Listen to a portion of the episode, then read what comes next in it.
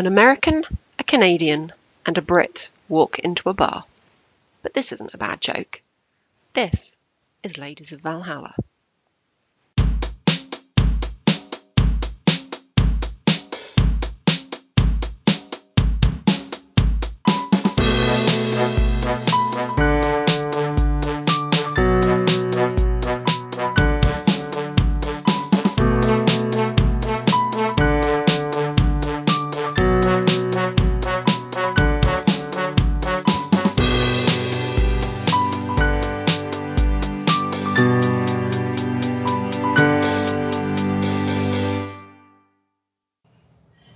Everyone, and welcome to Ladies of Valhalla. My name is Sarah, and I'll be your host today.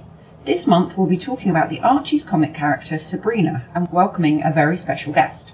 But first of all, please allow me to introduce my wonderful co hosts. In alphabetical order, we have the Barbale of black and white photography, the Astoria of angry cats. sorry, Jess is getting sorry, I'm sorry. I'm not used to having somebody sitting next to me at this Amazing. Kelly say. and sitting to the other literal side of me today is the Changzi of Charlie, the Daenerys of Dachshunds, the Nefertiti of New York Comic Con. It's Miss Jessica Schaefer. Nefertiti of New York. Yeah, yeah. Because you were the queen of the convention. Yeah, I got this. I love Um, it. And without further ado, I would like to welcome our very special guest today, the Kaylee of Captain Marvel, the Harrier of Hawkeye, the Latesy of Landsharks. It's Miss Kelly Thompson. Hey, ladies. Thanks for having me. Thank you very Thank much you for coming on to talk to us. So, today we're going to be talking about Sabrina. Um, and I want to preface this by saying that I didn't actually know Sabrina came from comic books when I first encountered her. Because being British, we didn't really have Archie comics when I was growing up. I didn't know Archie was a thing. I didn't really sort of encounter Archie until probably almost Riverdale, to be honest. But apparently, it's like a giant cultural phenomenon on this side of the pond. Oh yeah, Archie's been around for a very long time, very popular. which I found very surprising. um, so my, I don't really get it, I'll be honest. Um, my introduction to Sabrina was the Melissa Joan Hart TV show, um, which formed a very large part of my childhood growing up. It was one of those shows that was on after school that you pretended to be doing your homework, but actually you were watching the telly. Um, so, um, Kelly, if I can come to you first, obviously you are currently writing the Sabrina the Teenage Witch comic book series. How did you first encounter the character of Sabrina? I definitely found her first in the comics. Um, you know, Archie comics were my first comics that I ever read um, because while while X Men I tend to think of as my first comics in a way, they were really just my first floppies, and like that was my entrance to comic book stores and getting holds and superheroes and the, the becoming like a Wednesday warrior who picks up my books every week. But when I was little, it was the Archie Digest because you got them in the grocery store. And so I didn't have to have access to a comic book store. And I just knew I loved them. And every time I was at the grocery store, I would beg for new ones. And some of those had Sabrina in them, had Sabrina stories in them. So that was my first introduction. Awesome. What about you, Bronwyn? Being Canadian, did you have Archie? How did you find Sabrina? Honestly, exactly the same as Kelly. Oddly enough, I, uh, I X Men was my considered my first comic book, but exactly the same. It was actually Archie. Um, because we got them in, in the grocery store, and I remember my cousin Jeannie was obsessed with Archie comics and would always bring them with her when we were visiting. And she was a little bit older than me, so I I got the cast offs, you know. so you can get uh, you can get hand me down clothes. I got the hand me down Archies, right? so I always had a huge collection of, of the books that Jeannie had already read, and then we'd be standing in line in the grocery store, and there'd be a new Archie, and I'd be like, oh my god, I gotta read this, you know. and usually I can read fast enough that I'd have that book done by the time we made it through the line.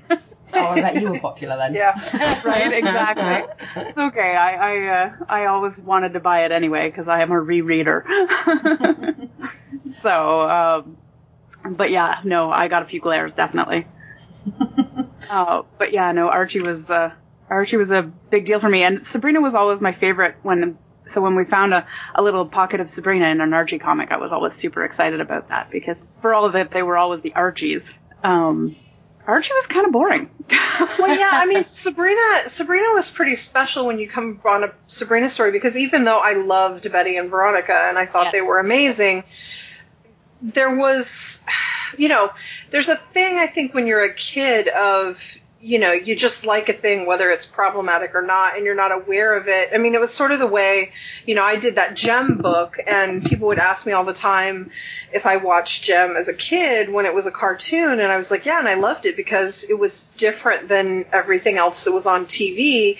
But there's also this thing that, you know, you don't you know, I didn't realize at the time that I was probably responding to the fact that Sabrina didn't revolve around Archie. Like that was everything, you know, Betty and Veronica, they had their own relationship and they developed it, but it always spun around Archie, always. mm-hmm. And Sabrina didn't have that. I mean, she had love interests and there was all that stuff, but she had her sort of own power and her own sort of story. And so I don't think I was aware of it as a kid that I was responding to that, but I did always really like Sabrina. And I think that was part of why, was because she had her own narrative that wasn't sort of controlled by Archie. That's yeah. yeah, I feel very seen right now.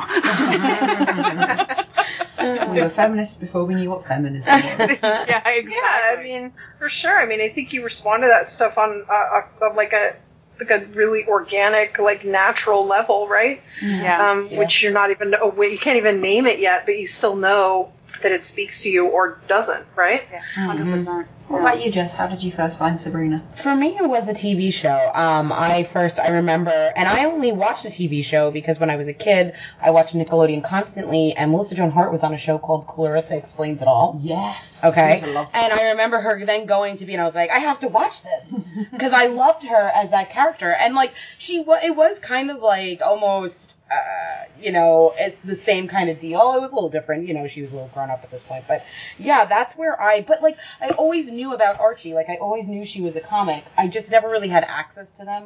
So, but I, you know, like you kind of growing up, like I, like you said, you didn't know, like growing up in America, like you knew Archie was a comic, you knew who Betty and Veronica were, like you just knew these characters even if you didn't read the, ca- the comic book. Like there was other things, like they were kind of like just known.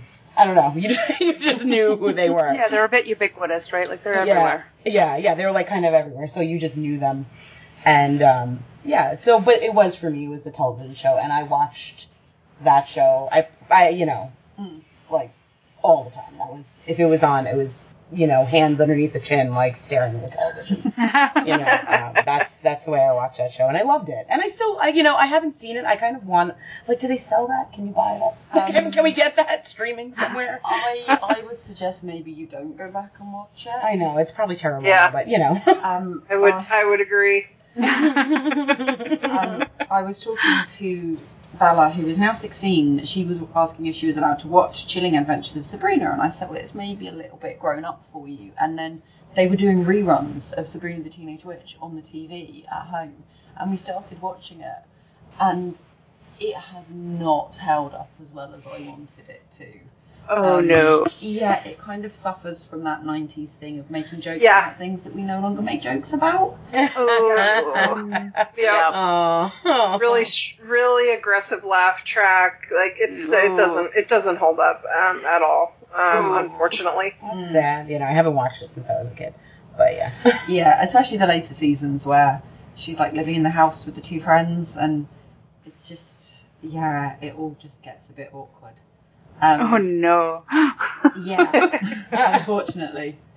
But we do now have the Chilling Adventures of Sabrina, and I absolutely adore the Sabrina in in that series. So uh, that's fine. I can I can leave the other Sabrina in my childhood. Um, yes.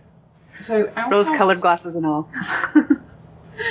out of um, the question I wrote down was actually about Harvey, but I'm going to ask this about Sabrina as well. Out of all of the different versions of Sabrina and of Harvey, so the original TV show, Chilling Adventures, the current comic, um, Bronwyn, who are your favourite portrayals out of those, both of Harvey and Sabrina? Ooh. Um. Well. Okay, so I got to be honest right up front. I'm not a huge Harvey fan, like 100%. I know. I know. I'm sorry. It's not that. So okay, right off the top, Harvey, the new comic. That's my favorite. Yep. Thank you. Yeah, you're welcome. Because I have hope. I have hope for him with this one. He seems Yeah. kind of nice. He came out. Um, okay, spoiler alert. Can we can we put the spoiler alert in here? Um, yeah. Thank Thank you. I appreciate that. Just before I say anything, because I'm about to go oh, right to that last comic. um, you know, when he comes back and apologizes to her, uh, unprompted and without, you know, just that, that was a moment where I was like, okay, okay. I'm starting to see the appeal. and uh, like up until that point, I was just like, oh yeah, it's Harvey, you know? I don't understand. I've never understood. I, I just don't. I, I don't know why that I don't get this general sort of ethos of Harvey that everybody seems to love. But at that moment, I was like, okay, finally, the light is starting to dawn for me. He's a, he's a decent guy. All right, I got it. Okay, so yes, 100% comic book Harvey for me. Um, Sabrina. Oh, it's that's a toss up between comic and the Chilling Adventures because I'm really digging the Chilling Adventures of her too. Like that. That's a fun Sabrina for me. Mm. I like it. She's a bit flawed. She's a bit fun. The Mm, that I, I was not prepared for that question, so I'm gonna have to go with a tie on that one. yeah, thanks, Sarah. If you could have seen the death stare that Jess just gave me when I asked that, I have seven pages of notes and I'm dead from Comic Con, okay? Like, let's skip the Sabrina part of that question then. Um, uh, I love it. You're making them up on the fly, and you're gonna get dead by the end. oh my god, episode. she's dead. Yeah, you're staying here for another two days? Oh. am I though? Am I? Am- Are you? Um, So Kelly, yeah, I, th- th- that's a, that's a solid tie for me. Harvey, 100% comic though. Awesome. Um, so, Kelly, you're probably going to be slightly biased on this one. See? Yeah, I mean, I'm totally biased. Um, I I will say that um, I I'm I'm sort of with you on the the Harvey of it all. Like, I think there's um without sh- throwing shade on all Sabrina things, I think there's almost a laziness the w- with the way the Harvey character is approached sometimes. Of like, oh well, that's the guy, that's the boyfriend, that's the one we're supposed that she's supposed to be with, and so there's like there's not a lot of thought that goes into is he the right one because you know Harvey's a representative of the mortal life, right? And that's hmm. what he's there to stand in for. So sometimes I think he doesn't get as fleshed out as he needs to be. There's not enough, and especially when he gets thrown into a love triangle, and we get this, you know, and it's very much true in our book as well. You know, Ren initially not so much, but it's going to become even more prevalent in the second series. You know, represents a life that's a little more honest and open about who Sabrina is, and Harvey is very much this mortal life um, where she loves the almost the banality of it, right? Of this, the, the way mortals live. But there's a lie there for her, which is uncomfortable, right? So, but I do think that Harvey sometimes gets whittled down to being a stand in for that thing instead of the character actually getting to be a character. Um, certainly, we didn't have enough time with him in the first five issues to flesh him out as much as I'd like, but it was really important to me, especially to put that last scene in there to show that he is worthy of being part of that love triangle and how we can see what appeals to Sabrina about him. Hmm. So uh, I'm definitely biased, but I mean the comic, all, all my comic, all of it, all the answers. Mm-hmm. Mm-hmm. I legit wrote that in my notes though. Like that was actually what I said was that Harvey feels like he's there as a part of Sabrina's character development as opposed to actually a character for mm. Yeah. himself. Like in almost every portrayal I've come across of Harvey. Like not, Yeah.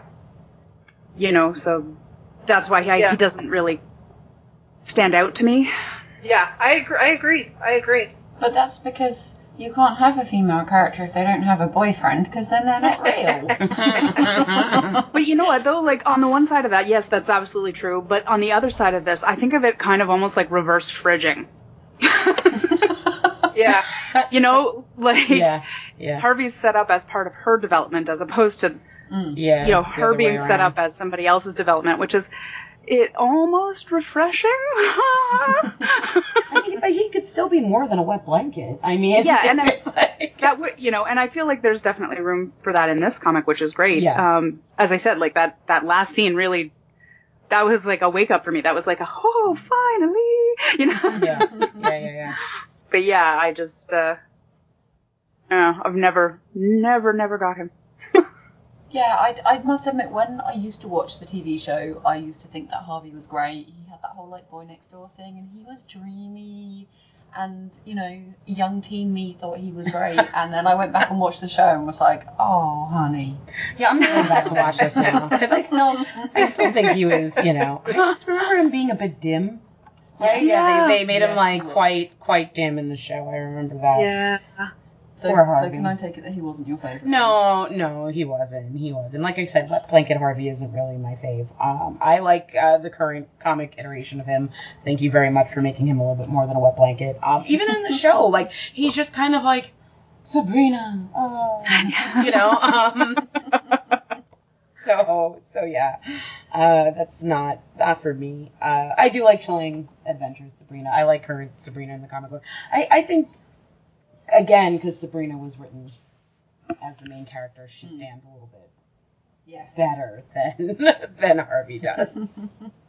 Poor Harvey. Um, so something that I always ask whenever there's any kind of love triangle or sort of two opposing romantic figures, I always ask the question. So, Jess, I'm going to come to you first on this one. In the comics, Harvey or Ren, and in the TV show, Harvey or Nick. So I'm gonna give you this answer I give you every single time you ask me You're this question, both of them. and I'm gonna say a little bit of both because I'm just like I can't ever pick one, but I will say in the show, um, I can't. Oh, I forgot to write down his name. The the, the gentleman that plays Nick. Mm. Yes, um, he is quite lovely, um, and I do like his character in the show too. So, so maybe both in the comics and Nick in the show. How about? That's, Is that's- that a sufficient answer for you? Is that a little bit better than my both? I think that's the first I- time you've ever actually answered one of those questions. so Eh, But because I can find qualities, I can find pros and cons in in both. That's always my problem, and I think you're supposed to. You know, you're meant to. This is supposed to be a Mm. little bit of a conflict, so there, you're supposed to be a little torn by the decision of uh, Harvey or Ren or Harvey or Nick. So I mean, if that's the case, I think they're doing it right. If I have to pick both, that is true. right? Yeah, Um, the actor's name is Gavin Leatherwood. that's his name. Uh, And there is a particularly nice picture of him in a tuxedo on his IMDb page. yes, if anybody wanted to check him out. It's very lovely. Um, so, Kelly, I, I will let you pass on the in the comics question because obviously y- you you are going to not be able to give us your bias 'cause that might give things away. Um, Can I tell you that when I when I try it though, I try not to have any bias and when I and that seems crazy, but I always think of did you guys watch Felicity? Oh yes. Yes. So the thing that was great about Felicity when I first saw it when I was a young whippersnapper was they were both great choices. Mhm. Like Yeah. there wasn't Yeah. a bad guy. There wasn't a there wasn't a oh she should definitely pick this guy because this guy is a piece of crap. There was none of that. It was these are really good guys, and I was like, why doesn't why don't we see that more often? Because that's the real torture is we want her with both of them, and you Yeah. can't have that. Mhm. And so I never, whenever I'm doing any kind of love triangle stuff, I always try to make sure they're both really good options. Like, there's not a wrong choice here. These are good people, and you're maybe in love with both of them in different ways. It's not like one's an evil mustache trolling villain and one's a great guy that you should be with, because where are the stakes in that, right? Yeah. So, I mean, I want Harvey and Ren to both be good options for her. Um, we're going to get to see a lot more of that in the second volume because, Yeah. you know, now that we've established who these characters are, we can take a little bit more time to sort of dig into that. mm. Um, Nick, for me, for sure, in the show. No question. yeah, we're on the same page. Yep. Bronwyn, are you going to make it three for three? Oh, I mean, I don't think there's any question here.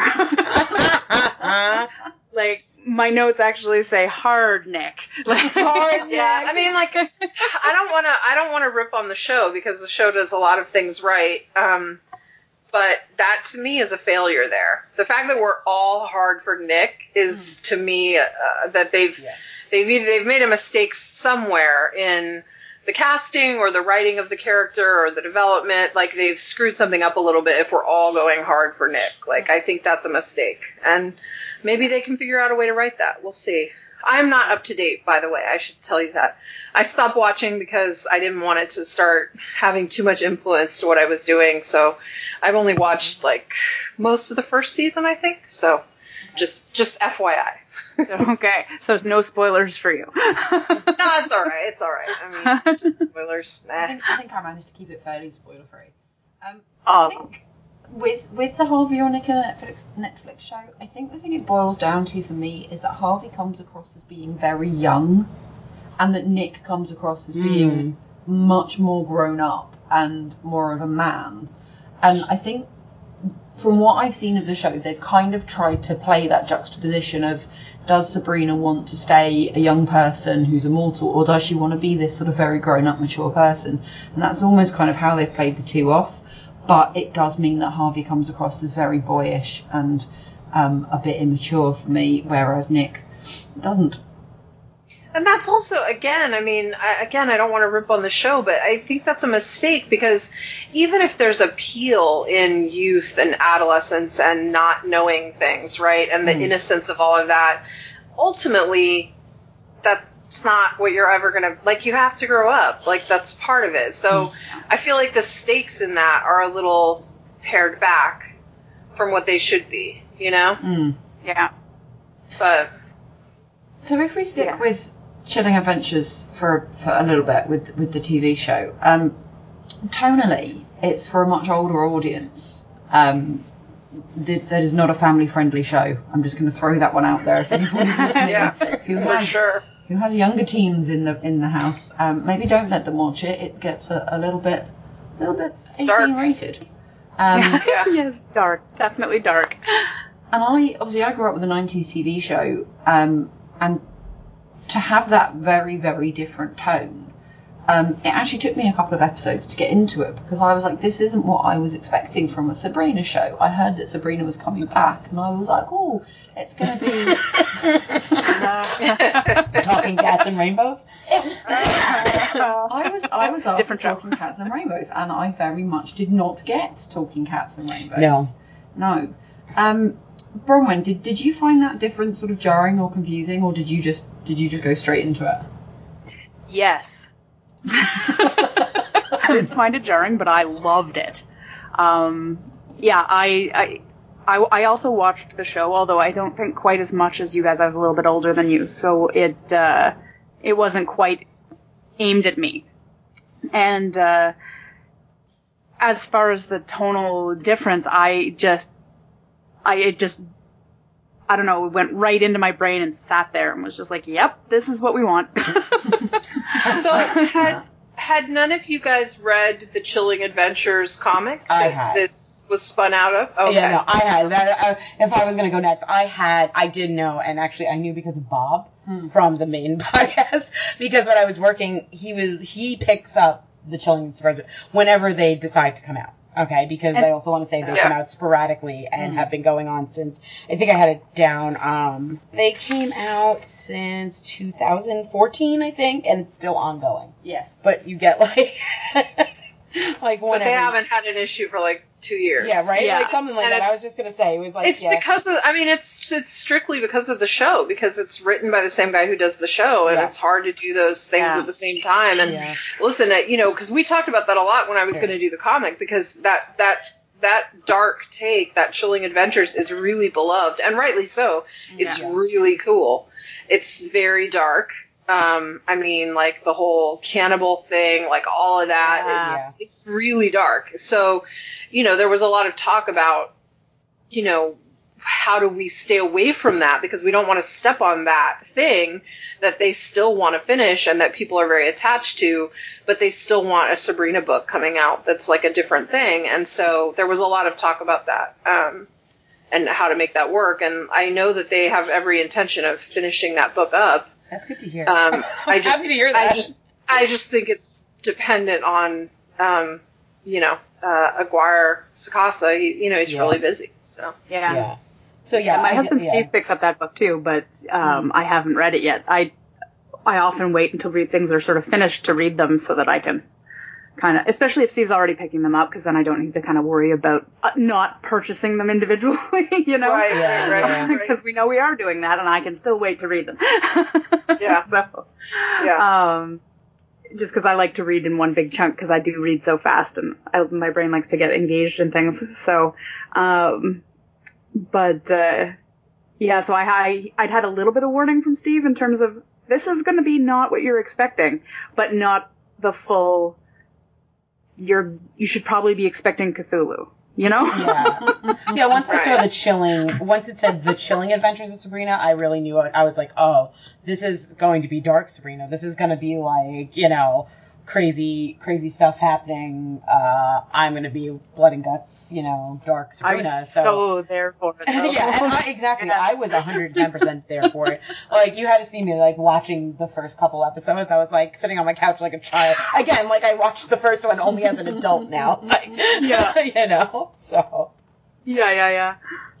Again, because we never really had the Archie comics, I didn't pick up the comic because I was Mm. like, well, I don't really know who the characters are. I think I read there was a Jughead one Yeah.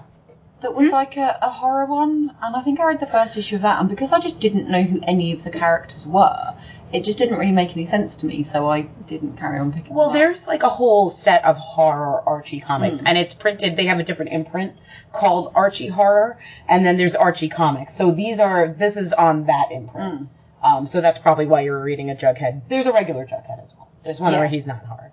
But again, it's, it's a character that just completely bypassed me. So I read it and I was like, I don't really understand what's happening here. I don't think I'm going to carry on.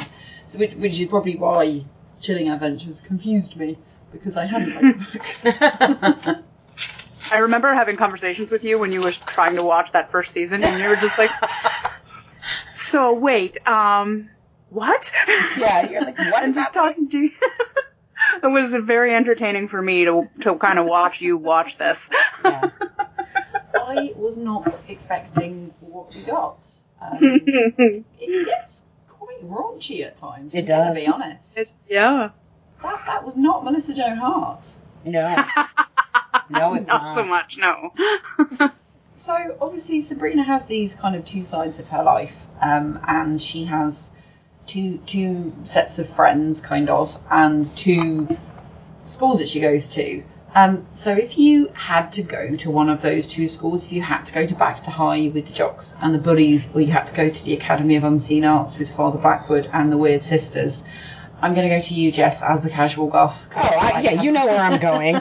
I am not going to Baxter High. I am going to the Academy of Unseen Arts. I want to learn spells. I want to um, hail Satan. I, I don't really worship. I just want to put that disclaimer out. I, I do not support or not. su- I do not support or not support any religions. Okay, like. Um, but yeah, I would want to be a witch, and I would want to go there, and I would like to look like one of the weird sisters and have their beautiful makeup that they get every episode and Mm-hmm. yeah Hard same. hard same. I mean, Father Blackwood can suck it, but oh yeah uh, he, he can turn himself yeah, Weird Sisters are pretty awesome, and I have absolutely no desire to go back to high school. So, Yeah, unseen that's- arts though. That's the thing with me is like, uh, even if I was interested in Baxter High, I basically already did that. That was my high school, so I would definitely go for the Academy of Unseen Arts. right? Yeah. At least it'd be different. Yeah, I'm, I'm not sure that I could deal with Father Blackwood and and the Weird Sisters. I'm going to be honest. They are um, they they are not nice people. No, but think about it though. We could be at the Academy of Unseen Arts. We could have the trifecta force. We would be We the Weird change it. Sister. We could absolutely force Father Blackwood to suck it. Like, oh yeah and why why don't we explain kelly um when we talk about the three of us together we call it the trifecta force so if you're wondering what that was that it would change things that's our superpower once we combine Yeah.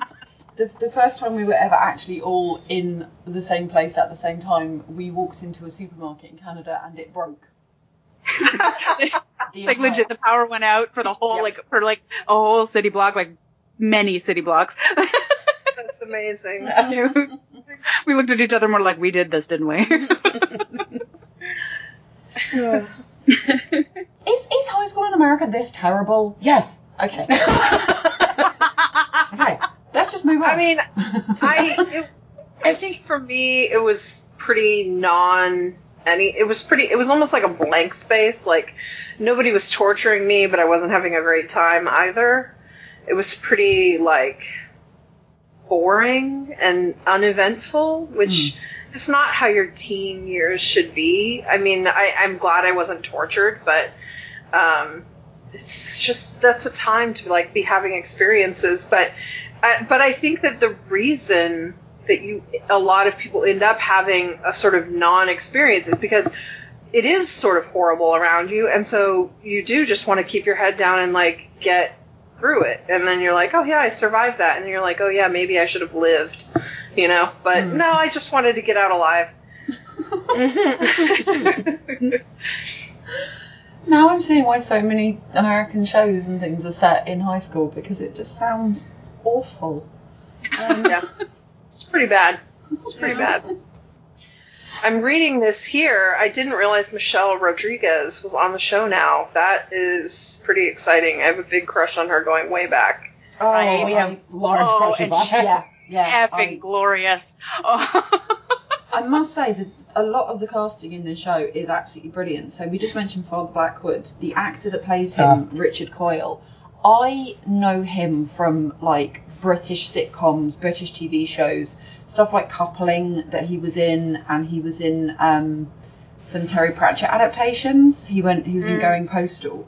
Um, so to me, he's a comedy actor, and then to see him playing the part of Father Blackwood, where he is this incredibly menacing, evil character with these like creepy long nails, and he always carries a slightly worrying-looking stick with him.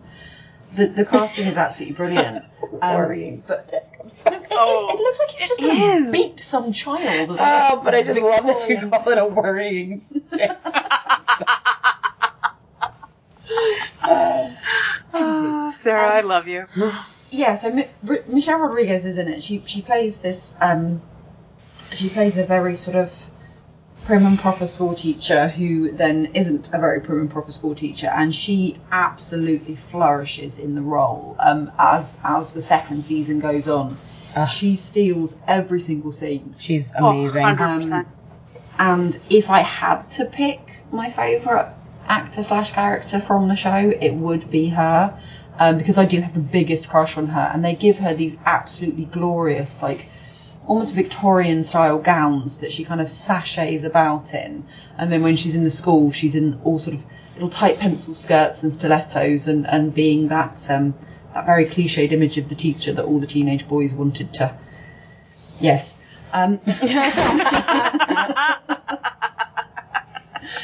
Um, so Jess, I know that we were we were watching some of the Ah. episodes the other week, and every time a character appeared on screen, you were like, "No, they're my favorite." No, I, I, I have a hard time with this because, like, you know, like you said, Michelle Rodriguez, amazing. She's amazing in the show. Like, she's like breathtaking. Okay, um, but uh, you know, Lucy Davis as Aunt Hilda is so Oh. freaking perfect all the time, and I absolutely adore her. I adore the way she plays the character. Um, I, it, it's like almost perfection for me. Um, but yeah, she's she's brilliant. Um, the uh, I forgot who plays Aunt. Uh, I forgot to. Uh, Aunt Zelda as well is Oh, I love you. yeah is amazing. Um, Miranda Can we talk Otto. about yeah, uh, Chance. Per, Prudence? uh, what you call it? Uh, I, I just got lost. Chance- Sorry. Ambrose. Yeah, yeah, Ambrose. Oh yes. He's Yeah. beautiful to look at. Like really, Yes, yes. he's very nice to watch. Like so, you know. So yeah, I have a hard time with it because there, there, there's um so many really great actors and actresses. I really think the the supporting cast, like. You know, kind of seals it a little bit. You know, like we're all Mhm. naming here. We're not. I mean, don't get me wrong. The the young girl that plays Sabrina, um, yeah, there you go. Uh, she is very good at what she does. She is not bad by any means. They are not bad at, but like the supporting cast is really, phenomenal in that show. So the answer there is you're not going to pick a favourite. No, Okay. no, I'm not. Okay. Bronwyn? You can't make me. oh, poor Jess is so paralyzed by choices. I'm paralyzed by choices. Okay, I can't handle it. Stop making me choose. Um. Oh. Well, okay. So for me, obviously, Miss Wardwell is like 100% number one. Michelle Rodriguez is crush-worthy and so intense and charismatic, and I love her and everything. I just have to say, I was very I- confused because I'd never seen anything of Michelle Rodriguez in this. She's not It's Michelle, Michelle- Rodriguez. She's Michelle. It's Gomez. Michelle, Michelle Gomez. Gomez. Gomez. Sorry. This this is me getting my notes completely wrong. Michelle Gomez, not Michelle Thank you. Rodriguez. Sorry. Okay. That was Yeah, That's okay. Oh, because she, so I, she was phenomenal. Um, in the the first half of the season that I watched or whatever, she was incredible. Although I do think I go for Ambrose for me. Yes, Ambrose is fabulous. I think my second favorite, though, I have to say, is Pru- the girl who plays Prudence, Blackwood. Ugh. They- like, she's the ultimate mean girl, but I love her because she's she beautifully portrays strength and vulnerability together without ever compromising either one, and that's a tough combo. You know, like she she never ever kind of comes off as anything less than this like eh, top echelon mean girl, and yet she she does effortlessly show her vulnerability in terms of like um her her daddy issues. She has epic daddy issues. I mean, who doesn't have epic daddy issues in this show? But you know that she does. You know, but also, you know, in in terms of like her loyalty issues with her sisters and and also then, you know, with um um uh Sabrina herself and and you know, with the witching community and with all sorts of things like that. Like so at heart she's still a teenage girl. You know, and and she has those sort of self-esteem issues and, and things that are associated with being a teenage girl and you get you do get to see that around the rough edges you know and and that's an incredible portrayal for me so Mm. I love Prudence I think she's very nuanced in a way that a lot of mean girls aren't What about you, Kelly? From, from what you've seen, did you have a favourite? Not Michelle Rodriguez, obviously, because that's me getting my crushes completely wrong. oh gosh I'm the worst with names too I didn't even notice Yeah, I feel Um, terrible. yeah, go uh, Ambrose for me. I think. Mm. He's he He's very good. he's spectacular he does very well. Um, sort of showing that kind of conflict that he's got between the fact that he wants to be out there in the world making things right and. I don't want to give too much away because you, you do kind of find out later on in the series why it is he has to stay there and what it is that he's done. But he really does portray that kind of difficulty between I want to go out and help people and make things right and atone for what I've done, but at the same time, what I did was right at the time of doing it. Um, and he's so beautiful. Mm. he really is He really is beautiful. Like, I'm just like, please, just, please be naked. Like, be naked in every episode. terrible. I know it's terrible, but I really, um, Shocking. I don't think there's anything terrible about that Um, one thing that, that Ambrose particularly does well is the um, sort of the fashion. So he he kind of switches between this sort of flouncing around the house in like flowing kimono type things, and then having this very 1960s mod look. Um, and the fashion and the styling of the show is often very vintage, vintage, very retro. You get people in this kind of Victoriana look. You get people who are very 1960s. But obviously they've got modern technology and they've got modern sensibilities. And I found it really hard to work out when it was supposed to be set. Um, because clearly it has to be set in some kind of realistic timeline with the witches and stuff. yeah Um, Bronwyn, where would would you be able to kind of put a date on where you think it fits, or is that an impossible question? Uh, I don't know that it's impossible, but it's certainly not something that really um, kind of came up when I was watching it. Uh, I didn't think, oh, I wonder when this is happening. It felt very current for me, even despite the kind of vintage look. So, I uh, I guess I would place it kind of nowish. Mm. You know, I find a lot of shows, especially kind of the more fantastical type things, that you know you don't see the constant obsession with phones and things like that because they can be pretty difficult for plotting purposes, right? Yeah. And so I expect to not see that. And especially, I mean, if you have magic, maybe a cell phone is not as exciting and critical, right? so, you know, I, I, I, that didn't throw me out of the concept of it being current. So, despite the, the sort of vintage look, which to me felt like a sort of a throw to the original comics, maybe, Mm. um, it did, it did feel pretty nowish to me. Yeah. What about you, Jess? So I read that question wrong, and I thought you meant where were you dating the fashion Um, of it, and I, I thought like so, but yeah, I think it's current. I think that the, the show is supposed to take place current day, or maybe if you don't see cell phones, maybe you know a little before cell phones came about. Um, but I don't think anything less than that because they're at the comic book store. You know, they mean like there's still like kind of like these current things happening and, and going on that that don't seem like they're too far off. You know. Um, but I think, um, well, I've also, okay, I, I would like to say that I've read stuff about the designer who, the, the you know, who designed all the costumes for this before, and it's definitely supposed to have a 60s flair. Um, some, like, quotes for him were, uh, he, like, on Ambrose, he very much meant him to be a Jimi Hendrix clone. Um, sexy, sharp, with a, you know, mix of styles and textures, uh, ruffled shirts and velvet smoking jackets. That was, like, his, his view for, for Ambrose. So, like, all of the outfits, um, are kind of 60s inspired, or, or Victorian. They're, they're either that or that. Um, like, he also said, like, Miss Wardwell is a 1960s librarian sex bomb.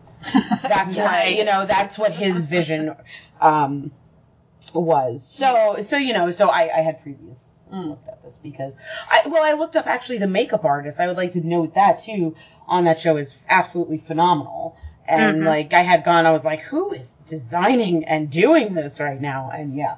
So I think because I really think like the art direction, the the the makeup, the everything, the makeup, the hair. Oh my god. Um whatchamacallit, Prudence's finger waves in that show are like impeccable, and I'm like, how? like how? Every single time. they're perfect. spectacular.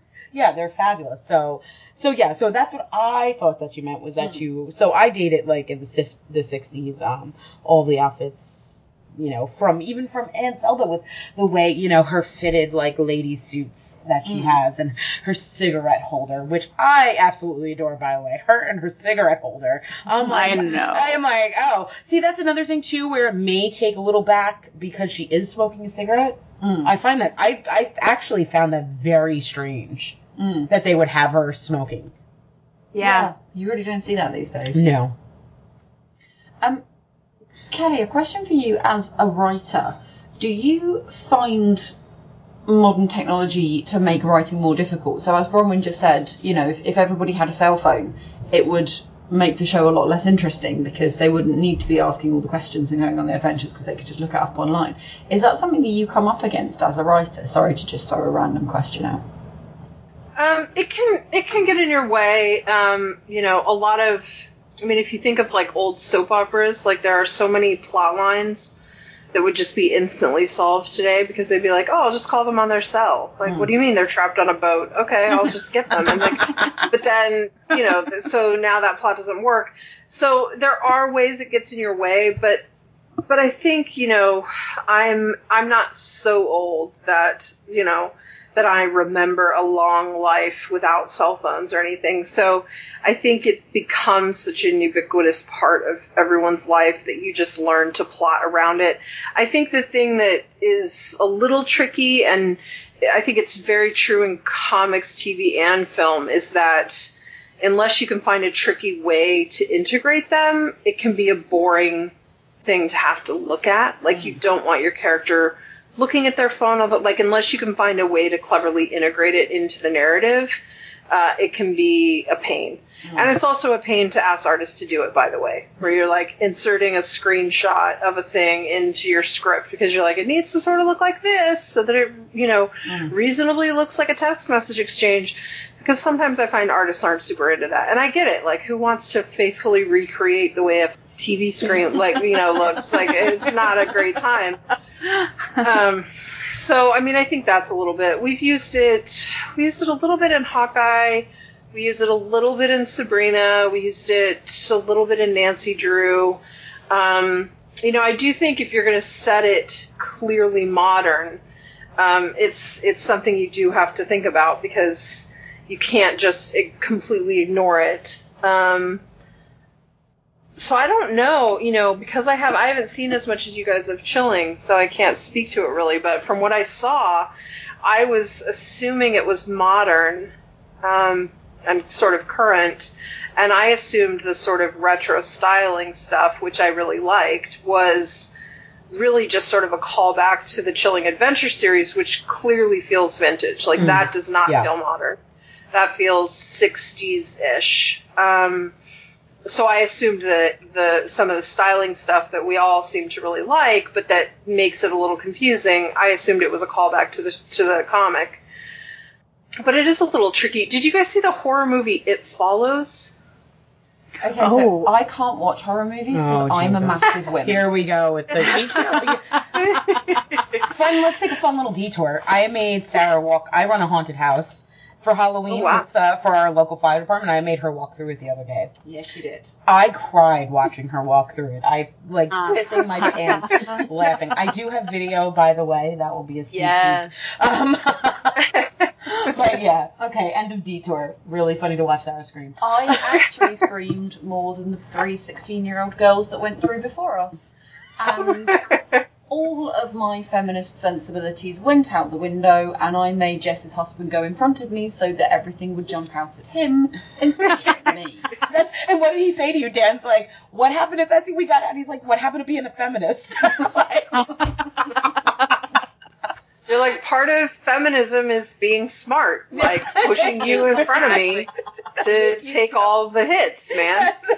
Like when you're being chased by a bear, you don't have to run faster than everybody, just faster than one person. Yeah.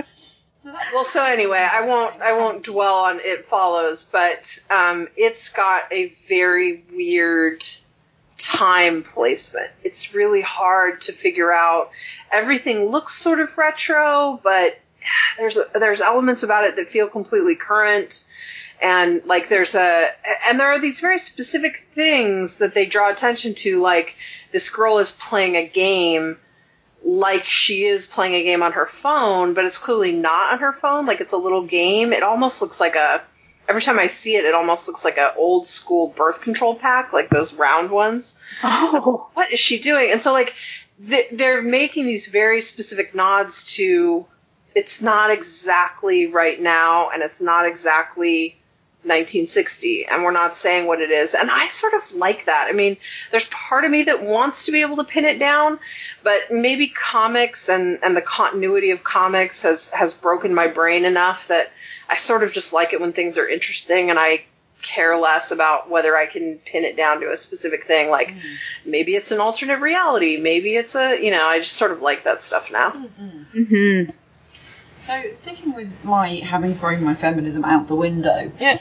um, one thing one thing that I absolutely love about the TV show is that it is unashamedly feminist. Oh my god, yeah. Having not read the comics, I don't know if that's a reflection of the source material or if it's a response to the way that the world was sort of starting to go at the time the series premiered. So obviously we were starting to see the beginnings of the Me Too movement and things like that.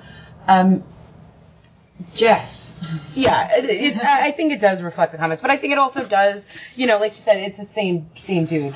So, um, you know, I think you do just, I think it is, I think it reflects the the current, you know, status of what's happening. I think, I think the original idea of Sabrina, like like we were talking about before, like Sabrina doesn't revolve really around a guy. Like she does have her relationships, but she's always kind of been um, almost like a little vessel of you know that could that could have that message go out there and you know women are fighting right now so hard i mean it feels like we've gone back you know 30 years right now. So i think a show like this is like totally a reflection of what's happening and what women have to go through right now and what women are dealing with. And um, you know and i think it should say like maybe they should stop messing with us. I like it. Yeah exactly. I will take you in the mines. Like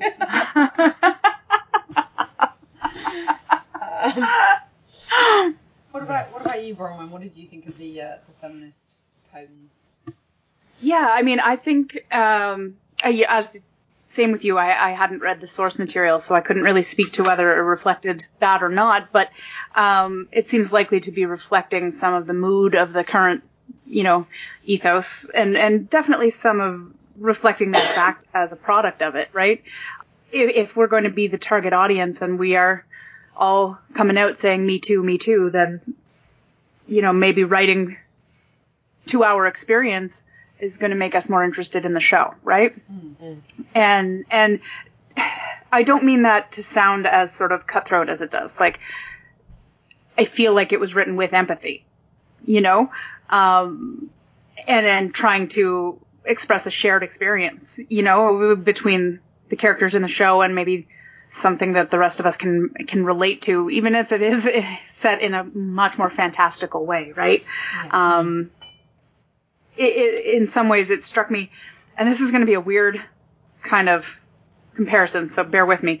Um, do you remember that scene from uh, Jeremy's uh, Raven the Pirate Princess at the beginning where she's trying to get her pirate crew together and she's interviewing all those dudes? Oh my god. yes. and and it is i swear to god every office female's experience distilled into one scene at a bar full of pirates. And i'm just like Mm-hmm. how? How have you done this? Like i can I, i'm just i'm relating to this so hard because you know all these guys trying to interview for a female boss and uh they're like but you know uh, can you really do this? You know and it's just I'm, i swear to god i heard them i heard somebody say that to me three days ago Oh my god. I would, kill. I would murder people. And I- I, I can't. and and this is it and I, and i'm not a pirate but i you know i'm not a witch either and and and i'm Oh, there you go, exactly. You know, I'm just a scientist. I work in a lab, you know? but uh, I, I think that science fiction and fantasy have all, and comic books and all of that, they've always been kind of an opportunity for people to really become more scathing than, than sort of more, than other fiction and prose allows you to be uh, with the social commentary, right? Because people reading it can have that buffer between themselves and reality of the fantastical element. So, uh, something like Sabrina can get very scathing, and it does. it really, really does. and that's beautiful because it, it allows us to kind of be like, yes, that is happening in our world, but with a little bit of buffer because that's not our world. Mm. You know, so it's not quite as stressful as watching the news. That's true. I do try to avoid watching the news now, which is a sad thing to say, but Mm. um, it's, it's it's not fun some of the time. Um, Kelly, I'm guessing from the version of Sabrina that you've written and from some of your other books that I have read that you are a feminist. Um, that, that, that is something that I that I get from your writing. Um, from what you've seen of of the show, do you do you kind of get that feminist bent from it as well?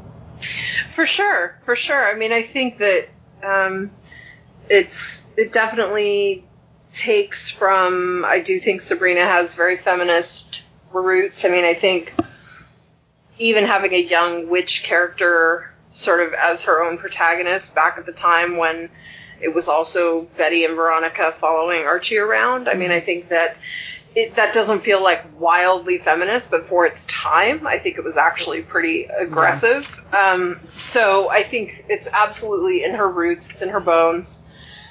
Um, it's also in witch story bones. I mean, Yeah. Witch power, whether you're talking about it in a more sisterhood and nature and that kind of stuff, that's feminism, and it's also tends to be feminism when you go the darker route, you know, the um so I, I think that it's all there. And I think because of some of the changes we're seeing and some of the dialogue we're seeing socially, um, that it's both leaning into that stuff that's sort of topical and it's also um, being allowed to do that because I think they're actively looking for more material that's sort of doing that. So um, I think it's really good timing for the show, to be honest. Um, that you know, it's just sometimes you get that zeitgeist, right? Where you just sort of hit it at the right moment. And I think Sabrina definitely did that. Definitely, yeah. Yeah, for sure. So sticking with Sabrina the Teenage Witch, the comic, um, which obviously you have just finished releasing the first story arc on that, and it's been announced that you're going to be doing a second story arc, which I Yay! am very, very excited about. Yay! Um, Thank you. I very much enjoyed the comic. yeah.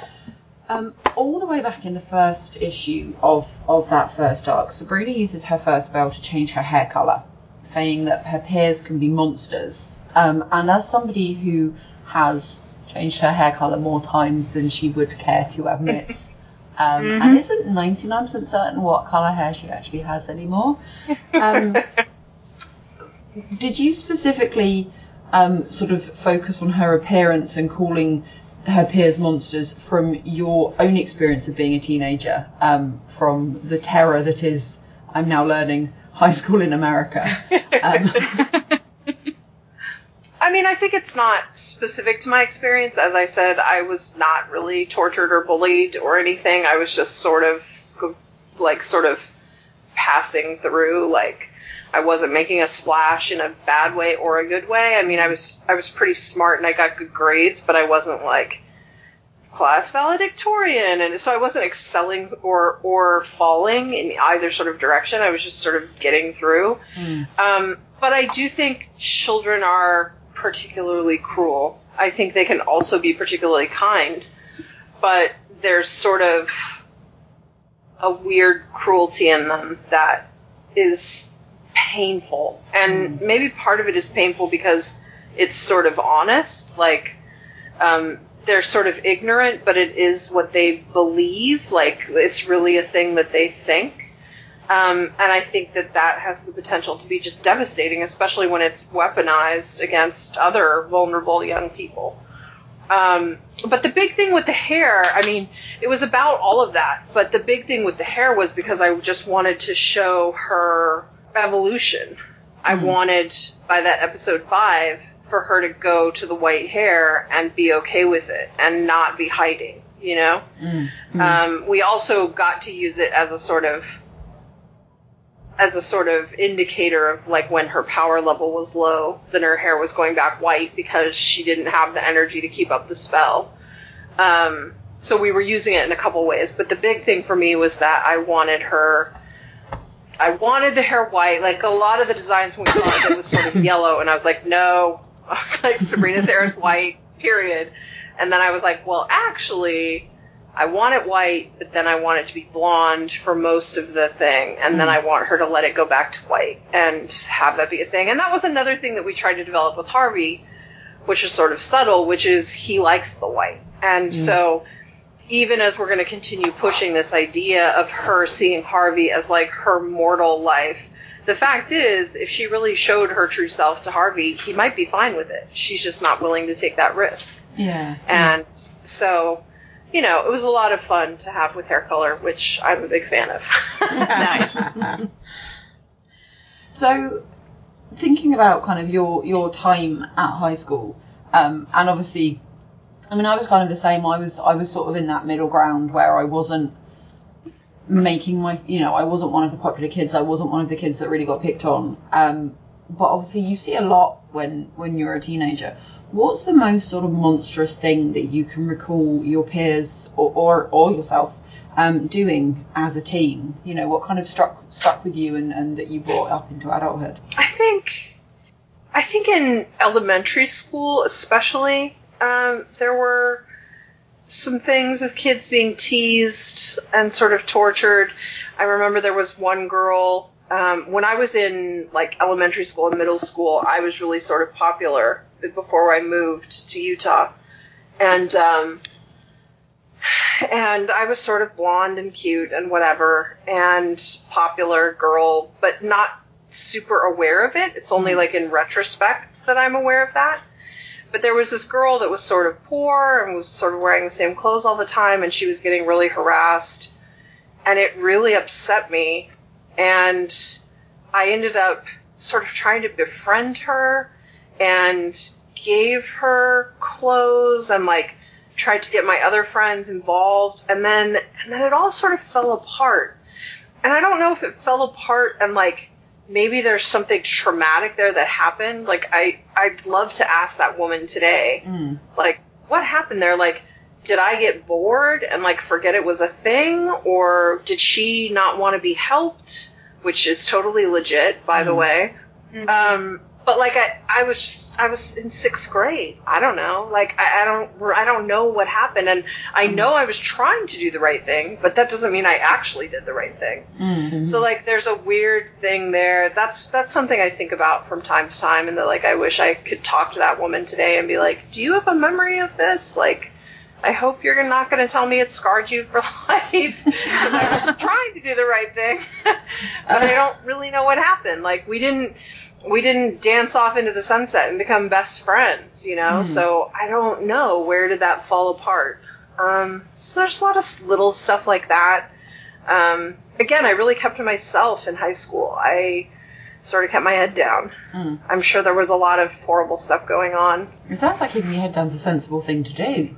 I, I think it's sensible, but I think it's a little cowardly and unadventurous, right? Um, you know, yeah, I got through it alive, but and and without too much trauma, but what what is that? It's like a big blank space of like Mm. four years, you know. It's a little odd. Mm. I remember we had a boy at my school who um, he had Asperger's syndrome, and everything that he was told he thought was real. He couldn't differentiate between fiction and non-fiction. Um, Mm. And some of some of the other boys found out about that, and they would say things to him that, that they were going to do things, and he honestly believed them. You know, Ugh, they were terrible. playing pool in the common room one day, and one of them was like joking, thinking he was funny in the way that 16 year old boys think they're funny, Oh, joking God. around saying that he was going to hit this boy with a pool cue. And this poor child was, was he was terrified. He honestly thought Ah. he was going to get beaten up. And because I didn't really have the greatest sense of keeping my nose out of things at the time. I, I took I took this lad to task and I properly called him out in front of everyone. Um, and I'm surprised I didn't get hit with a pool cue actually because he was the kind of kid that would do that. But I, I often go back and think and wonder what happened to that boy. Um, Yeah. you know, and, and how he kind of got on in life because we're in our late thirties now, and so that was twenty years back. Um, I don't ever think about the boy with the pool cue because he Yeah. was an idiot, frankly, and I couldn't care less what happened to him. But that actually, you know, that one incident always kind of stuck with me, and that I think was the point at which I realised that people can be awful just for the fun of it. Um, Yeah. and that that was kind of what I was thinking of when I when I wrote that question down. Um, Bronwyn, I know that you you grew up in sort of quite a small town. Hmm Were your peers good people, or did you have terrible ones like my boy with the cue? I don't have any specific memories of people being terrible like that. Um, I also mostly kept my head down. Um, I, I was one of the smart kids, so giant nerd. Uh, but I didn't specifically get picked on. Um, we had a, a like I went to a really new high school, so it didn't really have a lot of those cliques kind of established as of yet. Um, so there wasn't a ton of that stuff at my high school. Um, grade school, yeah, there was, some weirdness in grade school, um, where, yeah, I was definitely a nerd. but by high school, no, I had sort of chosen to be a little bit different and, and sort of, um, tailor my experience a little bit differently. And, uh, and I, I did. And, and mostly the, the, mostly the trauma associated with high school for me was actually um, suicides. Mm. Other Yeah. other people who were struggling and who'd had um, lost that struggle, and that was very traumatic for me. Um, so that that for me was just sort of the big thing with with high school was people being mostly cruel to themselves. Yeah. Yeah. you know. Yeah. Um, so I, I get, I don't, I can't really make that into a fortunately, you know, Mm. No, because no. it wasn't. There, there's no fortunate there. Um, but no, there wasn't a specific cruelty things that I can remember. Um, people were pretty nice for the most part, sort of casually indifferent a lot of the time. Yeah. Yeah. Um, Which which leads to like that feeling of loneliness and and isolation. yeah. Yeah. So I think, you know, if I, but you know, like there's no there's no point in the the if I could go back and do anything differently, you know, because you can't. Um, and if the reality is like I was struggling my own self, you know, just to kind of get through. Yeah. Um, but I wish that I could have been more present for people. You know, that I, if I could have been there to try and help somebody and maybe made a difference that way. But yeah, that was, that was my big sort of traumatic thing from high school. So Mm. And that and that is incredibly traumatic, and that isn't something that Mm. you know that anyone should ever have to go through. But unfortunately, that that is that is something that that happens to teenagers because you have a lot of emotions, and, and things can be very very difficult when when you're a teenager. Um, I mean, I'm fortunate in that, that that was never something that happened at my school, but then I went to a relatively small school, um, all things considered. Jess, you went to the biggest high school in Yeah, world. that's what I was gonna say. My high school experience might be um, different, very different from you guys because I mean I had a graduating class of like fifteen hundred or two thousand people. Um, I forgot exactly Wow, what it was. that is that is huge. Yeah. I think mine was I think mine was a thousand, and that Yeah. was that was a pretty big school. yeah, It, it's it was a, it's a big school. Um, you know what I mean. So it wasn't. I mean, I don't think I had like anyone personal like attack me, but and I I I think I also was weird to piss people off. You know what I mean? Like I dressed weird. I was like a little goth kid. I wore like crazy clothing. I dyed my hair crazy colors. Um, you know, I think I did it to be like stay away from me. Like please don't come near me. And I had my little group of like goth friends um, but th- you know, and we did see, I did see some horrible things go on when I was in school. Um, I knew there was a kid who lived like literally at the end of the block. I'll, I can show you the house when we drive past later, Sarah. Uh, you know, and his name was Alex, and he was definitely, you know, I, he wasn't, um, I don't know, he wasn't, he was off. He was just a little off, and he was always different. Um, I, I really, he never really bothered me. He was a nice kid. He was a little smelly, you know, like it was like that type of deal. And he had really big feet for like his size, and they called him Ronald McDonald all the time. oh, And they tortured this kid to the point of when we were in sixth grade. Um, I remember the teacher coming in telling us that Alex would not no longer be coming to class anymore, Hmm. and it was because he tried to hang himself. But he did not. Ugh. He he was not successful, Hmm. um, and he didn't die. Okay. about a year later, he came back to school, and I remember kids telling him, like, one of the kids yelled at him in the hallway, and I remember being, like, mortified by this. Like, you should have done it right. You, Oh. you- Oh my you're God. blanking blank blank, you know, Ugh. somewhat. And I remember that, and this is the thing, like, this, like, stands out in my brain, like, Mm. vividly, because I remember it being horrifying. Like, like how, you know what I mean? I remember the teacher coming in and telling us he wasn't going to be there, and that being like, what? Like, you know what I mean? And I remember Yeah. specifically them torturing him. They they would torture this kid. Mm. Like it wasn't like they like they would pick on me because I was chubby.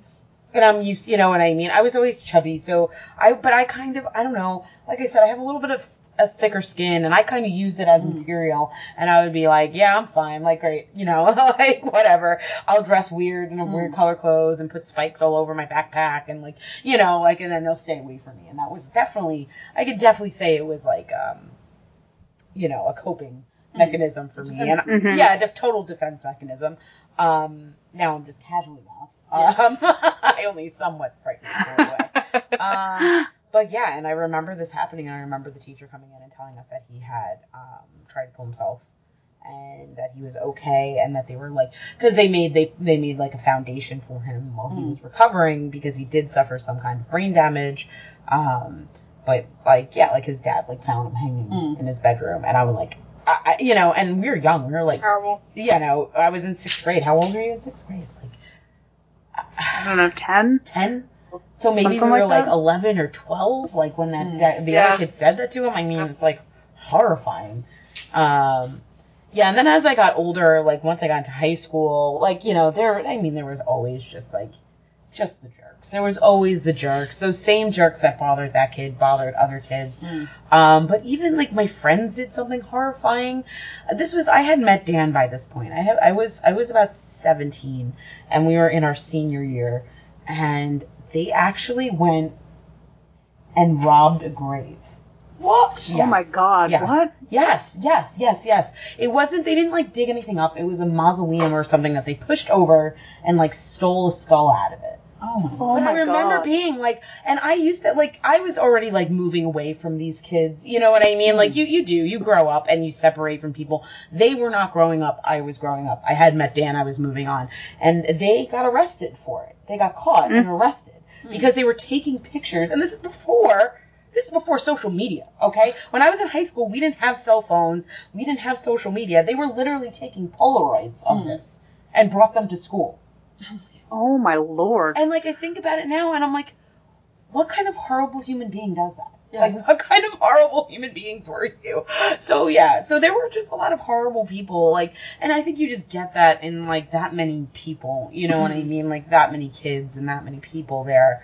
Um, so yeah, those were two horrifying stories that I could tell you about my my childhood. So essentially, what we're learning is that teenagers and children are awful, and we should. Yeah, no, you know what? It, like I said, like you, you know, it it wasn't all awful and it wasn't all bad, but um, you know, I, I was always, you know, I like to say there's classes, and I was definitely like middle to low class. You know what I mean? I was never any higher than that. Maybe I was middle class. I did have friends and I did have people that I knew, but I definitely wasn't popular and I definitely got picked on and I definitely was told how, how overweight I was all the time. That I definitely knew. I was made sure that I knew that I was overweight. That was Mm. something I definitely was told. You know, it's funny. I don't. I don't really remember. I mean, there are definitely a couple instances where my weight was like a specific thing that was called out or whatever, but not really in high school. Like in high school, the torture I got over my weight was all self-inflicted. Like, I mm-hmm. mean, maybe people were saying things or thinking things or, you know, thinking I should be thinner or whatever, but nobody was bothering me about it. It was all what I was doing to myself, you know? Yeah, same here. You know, I wish that was the case for me. Um, actually, this was for she's. You're gonna ask a, a next question, which who was your Jessa, whatever. Um, and I, I never really had like one particular person that did that to me. But here, you want another horrifying story? um, so I met Dan when I the summer going into twelfth grade. Okay, um, I met Dan, and when I met him, I took a picture of him, and I was an artist and stayed in the art hallway, and I had picture a picture of him, a picture of just like a couple pictures of him on the inside of my book, um, and the girls in my class would were for like a week or two told me that I was lying, that I was too fat, that someone as good looking as him would never go out with a fatty like me. Not kidding you, okay? So this is yeah, so I know like yeah, I remember these specifically. So yeah, until one day Dan came and picked me up in his very, very awesome, cool RX seven. Um, he had a really cool car and he was really good looking. And he came and picked me up in his car and they, I will never forget the one girl's face when she was standing on the front lawn. Like she, I was so glad she was there. I was so glad she was there to see it. And I was like, I, you know, and I just gave her a little finger. Out the window, you know? Um, but yeah, no, that's, that's how, um, the, the mean girls in my school were really mean girls. They were. They were. Um, they were, they were really mean. So, yeah, lovely. My, my school experience was great, right? Yeah. Yeah. Yeah. I mean, that's that's one thing in um, in the Sabrina comic. You have Radka Ransom, who is this kind of mean girl character, and then you have Jessa Chang, who is sort of the girl that's getting picked on. Um, and I, I can literally name who the Radka and the Jessa were from my school. Um, because there was one girl who her family had money and she got whatever she wanted, and she was one of the cool kids. And she invited me to her house one day and I was like, "This is it. I'm in. I'm in with the cool kids." and at the time, I was absolutely terrified of dogs. I was like bitten by a dog when I was a little child, and dogs were terrifying. And she invited me to her house because she had two dogs, and she thought it was funny to lock me in the kitchen with them. Oh no. I'm like, Oh my god. Yeah, that was that was her like she got all of her other mean girl friends around, and that was her idea of something fun. And I ended up on the phone to my mum in tears, like landlines because you know technology. And my mum had to come and pick me up like three hours early because that's what it was like Yeah. then. Your mum dropped you off at one time and she picked you up at another time. And I was so upset by that. And then I realised that that this girl did stuff like that to everyone, and that nobody actually really liked her. They were just friends with her because that meant that she wouldn't do it to them. Um, and then we also Yeah. we, we had our Jessa Chang who um, was she was overweight and she wasn't too smart and um, you know she she was an easy target. Um, and I'm slightly ashamed to say that I was used to go in the line behind her in PE class because she would break down in tears because she wouldn't be able to do a forward roll, and then I'd get to pretend that I'd done one because I couldn't do them either. But as long as I stood behind her in the line for five years, I got away with that. Um, Oh my god. so yeah, so Claire Marta, if you're listening, I'm really, really sorry. Um, that was terrible of me, but your your crying um, really helped me out, and I'm now 37 years old and still can't do a forward roll. Um, okay, well, Sarah, the next time you come to Canada, I can teach you. it's too Is a, for me. is a forward roll a somersault? Yes, yes, yes, it is. Yes. Okay. I don't think I can do one now, but I could do one back then. Yeah. I've, I've always been unusually tall compared to my peers, and folding myself down into that shape to it's just it didn't happen. It was never gonna happen. It wasn't. It wasn't a. Um, Bronwyn, did did you have a red Radka or a Jessa? Not in high school, but definitely in grade school, which was um, unfortunate because there were so few of us. I, uh, yeah, Kelly, for your context, I grew up in a very, very, very, very small place in rural Canada. oh yeah. um, like, uh, you know, two, three hundred people in my village, maybe. um, Wow. Yeah, yeah, and I went to a tiny little Catholic school. um, so there were, you know, maybe 200 people in the school, including all of the grades and all of the staff. and uh, it went from JK to grade eight, and um, so there we had the biggest graduating class ever in the history of the school with 20 kids. Wow. Wow. Yeah, yeah. So my my my experience is a little different. Well, it does Uh. seem like a good argument for um, better, more humane treatment because you sound like you had the best experience Yeah. and you had the smallest school, and the largest school seems like it was the worst experience. yeah. Terrifying. We've got all the data right here, ladies. You know, I mean, it- terrifying is what I'd like to call my high school experience. Um, yeah. So we did. Uh, there was one girl in grade school who was a little bit, uh, a little bit radka, and then I guess probably if anybody was, it was me who was the Jessa. But I was also considerably smarter than she was, and so she would try and pick on me, and it worked for a little bit until I realized that I was bigger than she was. And then I just turned around and and and I said, "You you can't keep doing this." And she was like, "Well, why not?" And I said, "Because I'm bigger than you."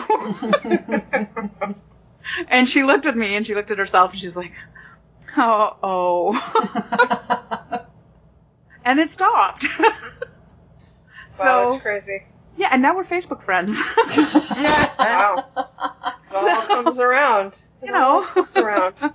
It worked. Well, I mean, I hope. I mean, certainly Radka presents and and has a lot to answer for in her behavior, but I do hope, especially as we explore what's going on with her in um, the second arc, that there are a lot more layers to her Hmm. than.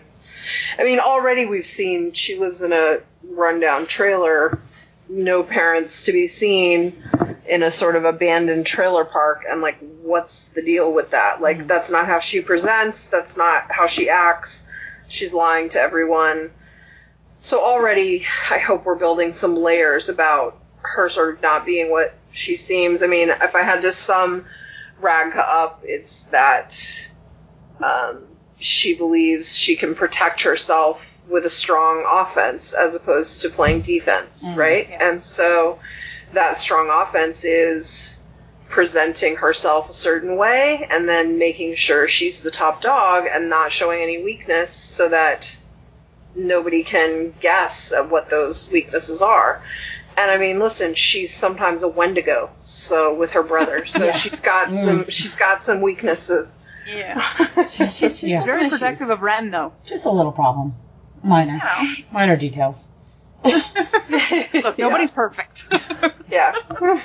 I do, I do love that um, that relationship between between Radka and Ren though, and the fact that they're both very protective of each other, um, and it, it's almost like he's trying to protect her from one aspect of the life, and she's tr- trying to protect him of the other, and it's almost like sort of a little competition going on who can protect the other one the more. Um, yeah. When when he sort of says to Sabrina, you know, don't mention to anyone at school about where we live, and when she says to Sabrina, don't tell Ren about what we are, I, I think Yeah. that's that's really really sweet. Um, Yeah. I really love that aspect, and I hope we're going to be able to flush that out the way I plan to in the second arc, and we'll get to see more of that stuff. Mm. Um, so sort of talking about the way you portray different different characters in the comic. Um, Kelly, you portray Salem in the comic as the warlock living in the body of the cat, which is how he appears in the TV show, as opposed to in the Netflix series, in which he is not a cute talking cat. Um, was this based upon how Salem originally was in the comics, um, or was it kind of a conscious choice on your part to differentiate yourself from the TV show?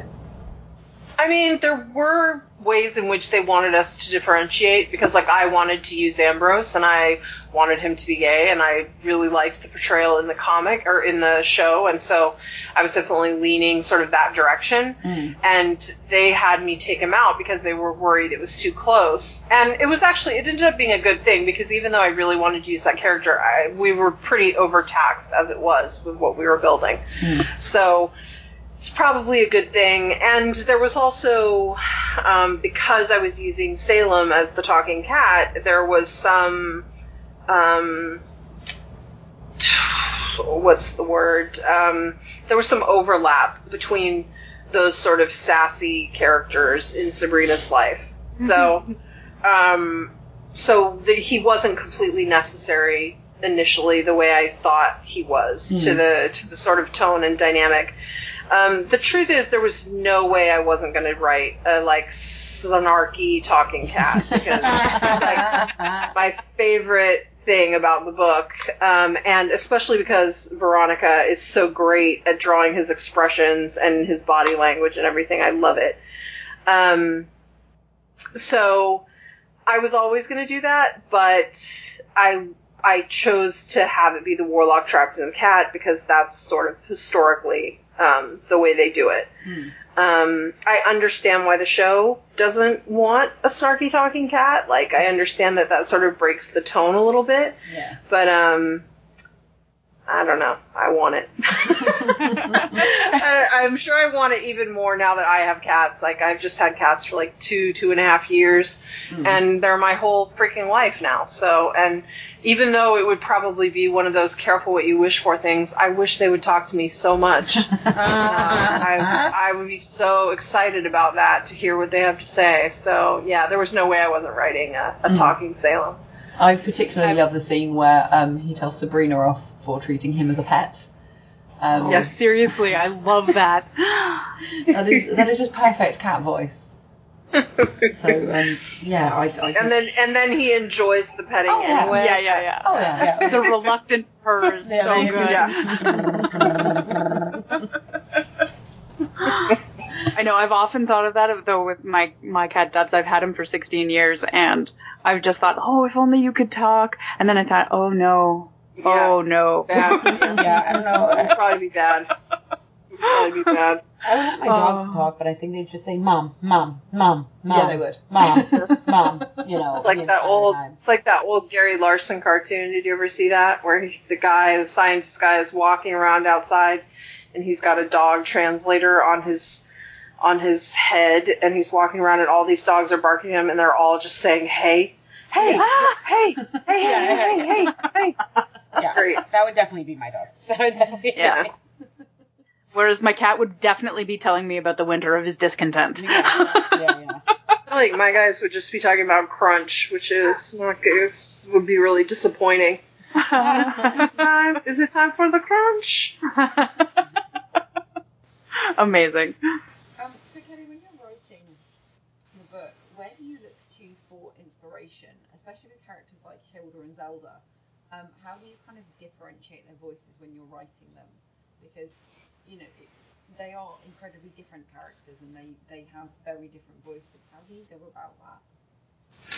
Well, I mean, I definitely wanted softer, sort of non-cannibal aunts. um, so, so I looked more. I looked to some of the older stuff, um, and even to a degree, I guess, a little bit the '90s show. Not a lot, but a little bit because because it's a very even though Zelda's the more taskmastery stern one, I think in our comic it's a very like loving, comfortable family. And that I guess is what I'm talking about with the 90s thing. But I do appreciate, you know, some of the in chilling the book and the show. I think they've done a really good job of letting those characters sort of be united but be really different. And so I, I tried to take that and it helped that Veronica did those great designs. It sort of spoke to their characters. Zelda's a little bit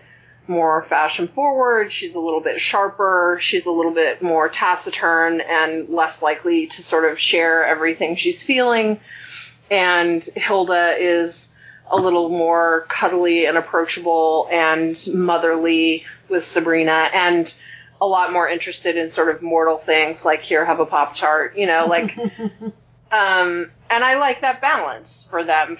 And i like and i think that goes again to you know zelda and hilda are both part of her magical world for sure. But again you've got these dichotomies for sabrina and hilda certainly feels a lot more mortal and comfortable with that mortal world than Zelda does, you know? Yeah. So a lot of the, a lot of their voices though really did come from the way Veronica designed them and the way she was drawing them. I mean, I had given her a script, um, so I had already written the scene, but that first kitchen scene with them, like when she turned it in, I was like, God, you almost don't need words. Like it's she was so expressive in their body language and their clothing and everything. That's awesome. So sticking with Veronica um, for a moment, Sabrina's outfits in particular are always absolutely adorable. Um, how much guidance do you give her on things like character design and um, sort of what they're wearing and what they look like, and how much do you just kind of leave the art team to do that for themselves? Um, for clothes, I definitely don't do anything. I mean, in a in other scenarios, I maybe would with other artists, but like she doesn't need it. She's so good, Hmm. and she has a really great eye for that. Um, everything she's done would have been better than the suggestions I would have made. um, we did go back and forth a little bit initially on design, just you know, as you do when you're developing something. Um, the Sabrina, her first pass was perfection, except for that I wanted the white hair. Um, it was perfect, and it has been ever since. Same with Salem. We had more of a push and pull on um, on Hilda and Zelda because I wanted them, and I'm very happy with where we landed, which I think is a compromise. But like to me, I was like, you know, we keep pushing them to sort of this frumpy aunts, Mm. but they're aunts, and like age wise, they could be Sandra Bullock and Cate Blanchett from Ocean's Eight. Like Mm. Yeah. let them let them look like that. Let them wear furs and look crazy and be super like you know what are they doing in Greendale? They look like you know they look like superstars. Um, so there was an element of that that I was interested in pushing them to be more cool, right? Like Yeah. more more sort of less the frumpy aunt at home who's annoying to you and more the does my aunt have a secret life I don't know about because she's maybe secretly cooler than me. And so we uh, landed we landed sort of in the middle. As an aunt, I really I'm, appreciate I'm happy that. with. I know. yeah, no, So I, pride myself Oh my god. on same. being a cool aunt. And I, I Yeah, live yeah. with my, my Yeah. niece now. She now lives with me and I talk about it all the time. And like, I appreciate that because I am not a frumpy aunt. I, you know, have weird color hair and do weird things and have, you know, uh, weird stuff all over my house and, you know, Yeah. yeah. I'm definitely Well, I mean- cool anti-V. Yeah, yeah, I no, mean, not to make that. it not to make it all about me, but I, I think a lot of the Sabrina readers are women of a certain age, and a lot of us don't have kids, and we are the cool aunt, uh, you know, or we're going to be, and so I don't know. I was really, I pushed really hard. I think I went so far as to send screenshots of of Sandra Bullock and Cate Blanchett from from Ocean's Eight, and I was like, for all I'm concerned, they look like this like they're badasses, like Mm. you know, push in this direction, and so that's we sort of landed in the middle a little bit. Um, what I'm really happy with, and that really embodies, and even if I hadn't been perfectly happy with the design, once she sent that scene of them in the kitchen, and it's one of the great reasons that uh, an artist writer collaboration is so important, and trusting each other is so important, is because you know, she sent that scene of them in the kitchen, that first scene together, and they just sort of came alive and it all made sense, you know? And I was like, yeah, she was right. This is just the right mix, you know? That's awesome. So It seems like it's super critical to have that kind of bond of trust between the writer and the artist for the book to really, Sing. I don't know, yes. yeah, sing. That's a Yeah. great word. Thank you. It doesn't, it doesn't always happen, for sure. Like, um, you know, you chase those kind of really wonderful team ups. Um, I had no idea. Like, I really liked Veronica and, and Andy's work, um, especially on their Blackwood book that they'd done. Um, but I, they blew my, they blew me away with what they brought to Sabrina. It was, it's really so effortless and, and gorgeous. It It's amazing. absolutely beautiful, and it really fits the tone of the Mhm. book perfectly as well. Um, you mentioned earlier kind of where the character of, of Ren came about and, and how he's, you know, he kind of represents this other part of Sabrina's life. Um, at one point in the book, Ren gives Sabrina a lift home on his motorbike, and she describes it as magical. Kelly, have you had a lift on the back of a motorbike, and would you describe it as magical? Um, I have, but not on like a boys' motorbike. I these two. Um, I used to go camping all the time with a friend of mine, Suzanne, and she had two older sisters who were very cool, Anna and Leah. And sometimes they would come, and they had motorcycles, and so they would ride. They would take us around sometimes. Uh, and it was magical, not in the same way that uh, is experiencing, but I would say more than anything, looking at a scene like that is from Grease 2, and from that being Uh-huh. imprinted on my young child brain of how amazing that would be. nice. Um, please let me be on a uh, amazing motorcycle with uh, Max Caulfield, wasn't that his name? so handsome. The accent and the whole thing, please. I love it. What about you, Bronwyn? You ever had a lift on a motorbike? I have, but again, not in the same context. Um, my, you've heard me talk about my friend Jill. Her mom's husband is a Harley guy, and when he got this new bike, he took us for a ride, like each of us. Um, and it is exhilarating. It's really fun. Um, I wrongly assumed that between the noise of the bike and the helmet isolation that he wouldn't hear me. So because it was so exhilarating, I literally laughed the entire time. which I said shocking no one.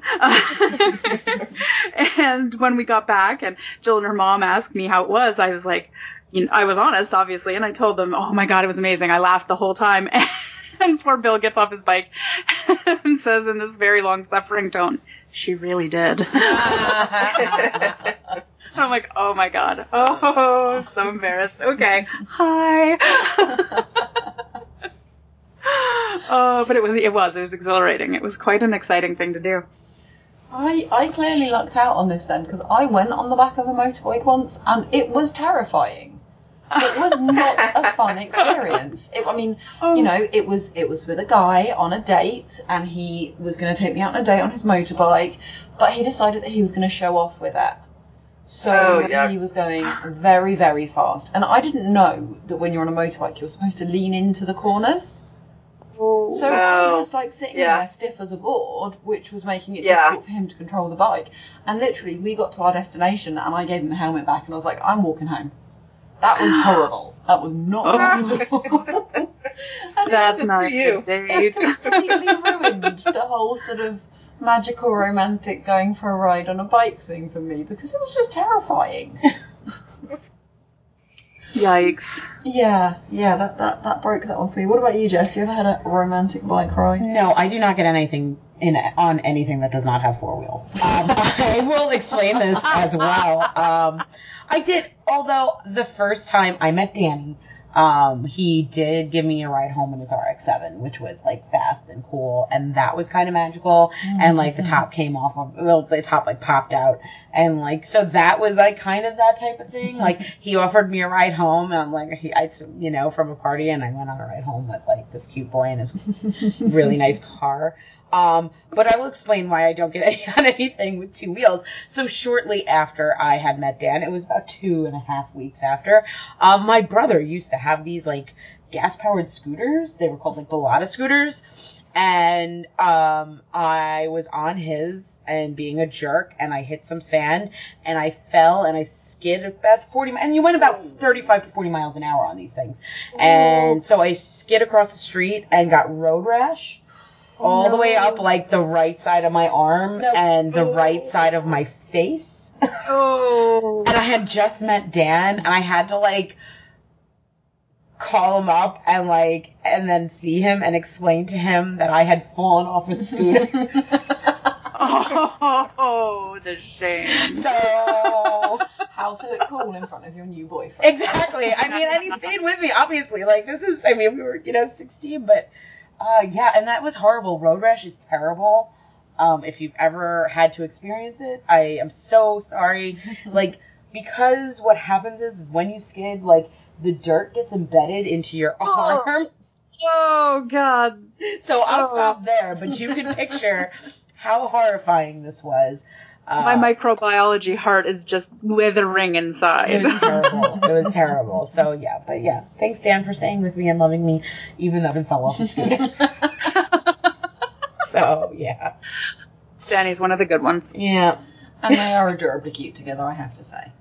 Yes. Um, now, when when Sabrina's on this bike ride, she's talking about how her life is flicking between genres, and it sort of it goes from Mean Girl to, to teen romance. Um, and Jess, I'm going to stick with you. If your life had a genre, what would it be? It'd be a, a dark comedy, um, dark comedy, maybe a little bit of a horror in there, um, but not a good horror movie like one of those D horror movies with the bad special effects. um, uh, and now probably the most boring family sitcom you've ever seen in your life. we are Full House over here. I am now Uncle Jesse. Um, you know what I mean? Um, my sister's in the basement. Like we really are a Full House, okay? Just with a bunch of women. Um, so yeah, so that's so we're a horrible family sitcom and a dark comedy. Roman, Amazing. What's, what's your genre? Sci-fi romance with a healthy dose of physical comedy. Nice.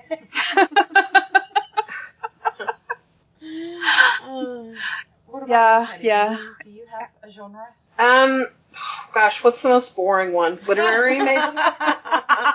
So, my world is very boring. I mean, that's the only way I have time to write anything is to uh, not do anything. Um, I mean, I think my boyfriend and I are very funny sometimes, so maybe there's a little bit of comedy in there. But um, yeah, no, it's pretty dull. It's pretty dull.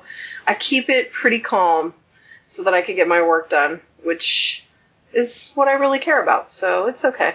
It sounds like an It's all right. sensible approach. I'm going to be honest. So you're the boring Um, sitcom that comes after my boring sitcom? Is that what you're talking about? yeah, yeah. See, on the one hand, I can totally get that because work eats my life as well. But on the other hand, you are so freaking funny that I cannot picture your life being anything other than a comedy.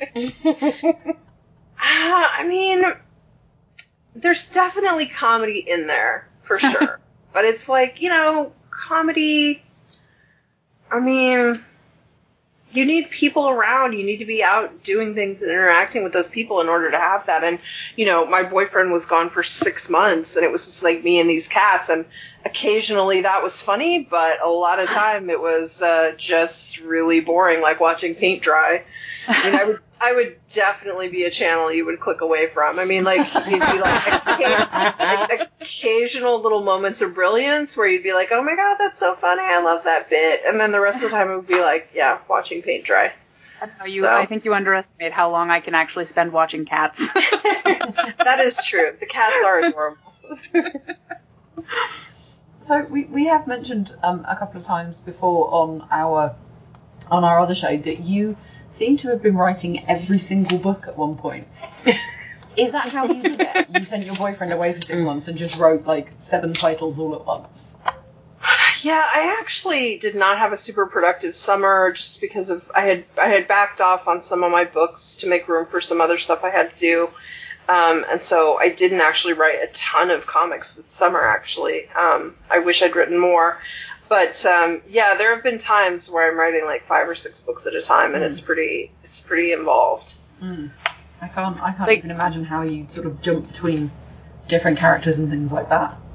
Honestly, you're honest. You are actually a topic of conversation in our house because we read so many of your books, and it's sort of like, how, how is she doing this? Yeah.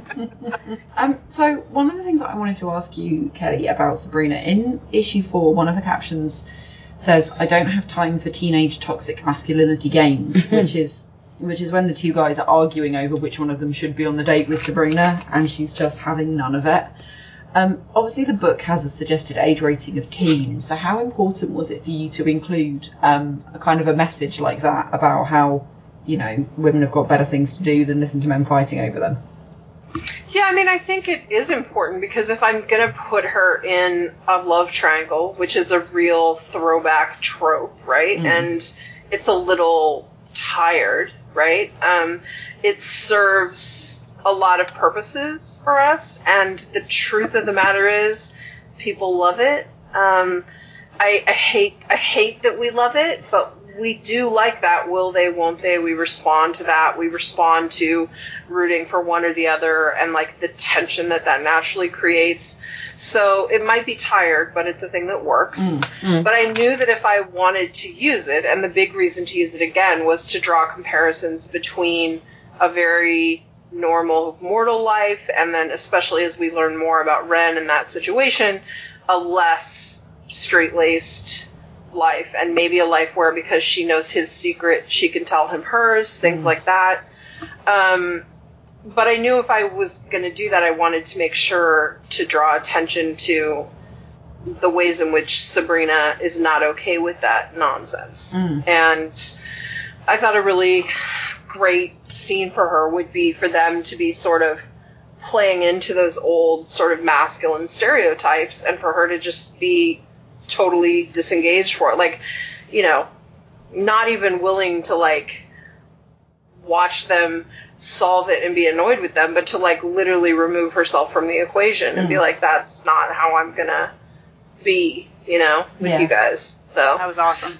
um, we did change the text a little bit in that scene because when Veronica turned in the sketch, she just had this sketch of her pointing at them and then just no, because lots of times, lots of times, lots of times artists will do that where you know they're just because they're not putting in the text yet, they're just sort of breaking it out.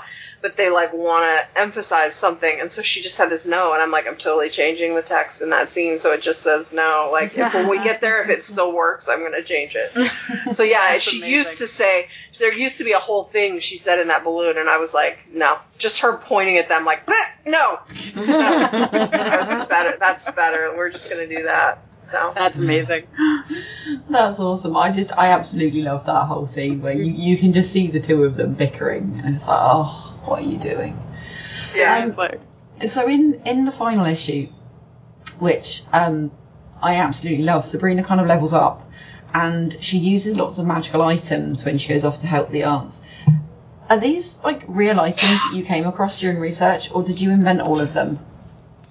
So I invented them, but they have, you know, they have some significance. Like, so Circe's stone. So Circe was obviously a famous Greek witch. Mm-hmm. Um, same with staff of Hecate. Hecate was a famous Greek witch. Mm. Um, and then Nyx is a Roman, uh, like a goddess. Mm. Um, the goddess of the night, I think, which is why the cloak making you invisible I thought was really fun. So, um, and then the Mask of Malin was one of my favorite ones because Malin is a famous witch, or alleged witch, um, from Sweden, I think. Mm. So I thought like that's a great little sort of tidbit, like maybe this is this mask passed down over the years from this. Um, and then um, the sword of Jean is, is John, Joan of Arc, Yep. who was sort of, you know, historically whispered about as like maybe she was a witch. Um, Valkyrie in armor, obviously, we need that. Mhm. And then um, uh, the witch's hand, that was just something I created that I loved the sound of. I thought it sounded cool. Um, and that sort of goes with, you know, when the villain sort of reveals himself and says like it's in his heritage. So he's Professor Samson, Mm. and there's a famous witch, Agnes Samson. So like that's him saying he's descendant of her or whatever. So I, I like to use research as much as I can. There's a point where it starts to get in your way, though, in my experience. Like you've done too much, and now like you know, you catch yourself being afraid to create a bunch of weapons that she would have because you're like, oh, none of that's historically accurate because I've been reading all this historical stuff. So there's this there's this fine line you can bump into. But I I broke through. I, I was I was feeling myself a little caught up in both the history of the actual Sabrina books and the history of witches and stuff, and I was mm-hmm. feeling myself sort of like bound by the nonfiction of it all. And uh, one day I was like, nah, we can do anything. so I, I just started making shit up and uh, and drawing on to make it up, drawing on some of the research that I'd done. So it was a good time. Awesome. That's fantastic. I love the fact that, that you've sort of gone back in, and taken those names from the history because when you look at the history of witches, it is a history of men using an accusation of witchcraft to put women down. Yeah. Um, Yeah. so yeah, I, I when I was reading all the different names, I was like, oh, I absolutely love this. Um, so when Sabrina and Salem get their upgrades, um, whose idea was it to change the, the lettering? Because obviously the way that they speak changes to kind of represent the fact that they um, that they are this sort of next level. Was that something that that you asked the letterer to do, or did they do that automatically? Yeah, no, I, I asked them to do it Mm. um, because I wanted us to feel like it was a, a legit internal change and not just a surface thing. Nice. Um, you know, it's not just an illusion or whatever. It's like they have literally been transformed from within, and whether it's going to hold or not, it's like it's really changed them. Yeah. Um. So in the final panel of the final issue of the first arc, Radka comes along and she's all like, you know, I know what you are. Um. And Kelly, you probably won't be able to answer this because it might give something away for, for the next issue. So um, I'll go to Bronwyn first. Do you think that Radka is is she being mean? Is she being evil? Is she being something else entirely? What did you get from from that kind of cliffhanger at the end of the first arc? Well, my impression of Radka was that she is something else. Not specifically mean or evil, but uh, like I know it's it's just the beginning because we're just sort of getting our foot in the door for this story, I think. But my impression so far is that she kind of lashes out in fear, um, and this was kind of no different from that. And so, you know, the fact that she's kind of feeling a little bit vulnerable because Sabrina knows her her secret is sh- now she is trying to kind of lash back out and say, "Well, I know your secret too, so you know you're gonna help me." And again, like like Kelly said earlier, much more eloquently. uh, you know, the the best uh, defense is a good offense, and I, I feel like that is, that came across pretty clearly with Radka, and I think that's this was just sort of the summation of that part of her character. So that's how I felt about her was just sort of like setting it up for. Um, I, I think they're going to be uh, at least frenemies.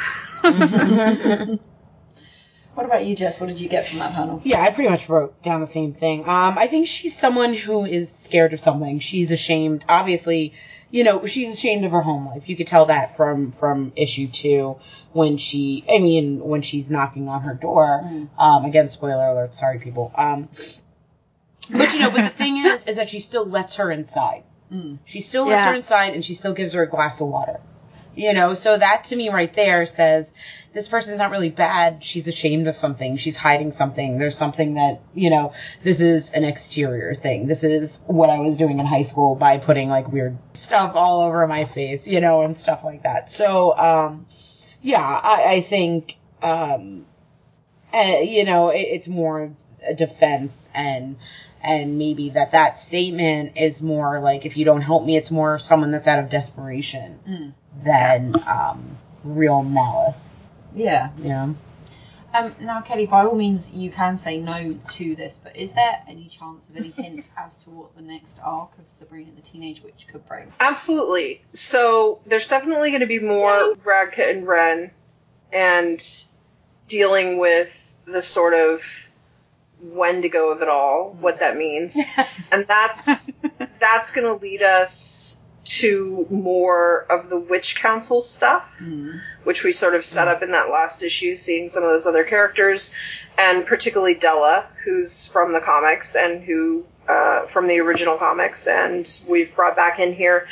And we're also going to be seeing that all that magic that Sabrina did had a sort of price. Mm. And her sort of dealing with that, it's going to be a lot more of Sabrina trying realizing that the balancing of those two parts of her life is very difficult, and particularly as it relates to her wanting to have this normal life with Harvey, or maybe this more supernatural life with Ren, Mm. is maybe that's more where she belongs, and that sort of push and pull, a little bit of that.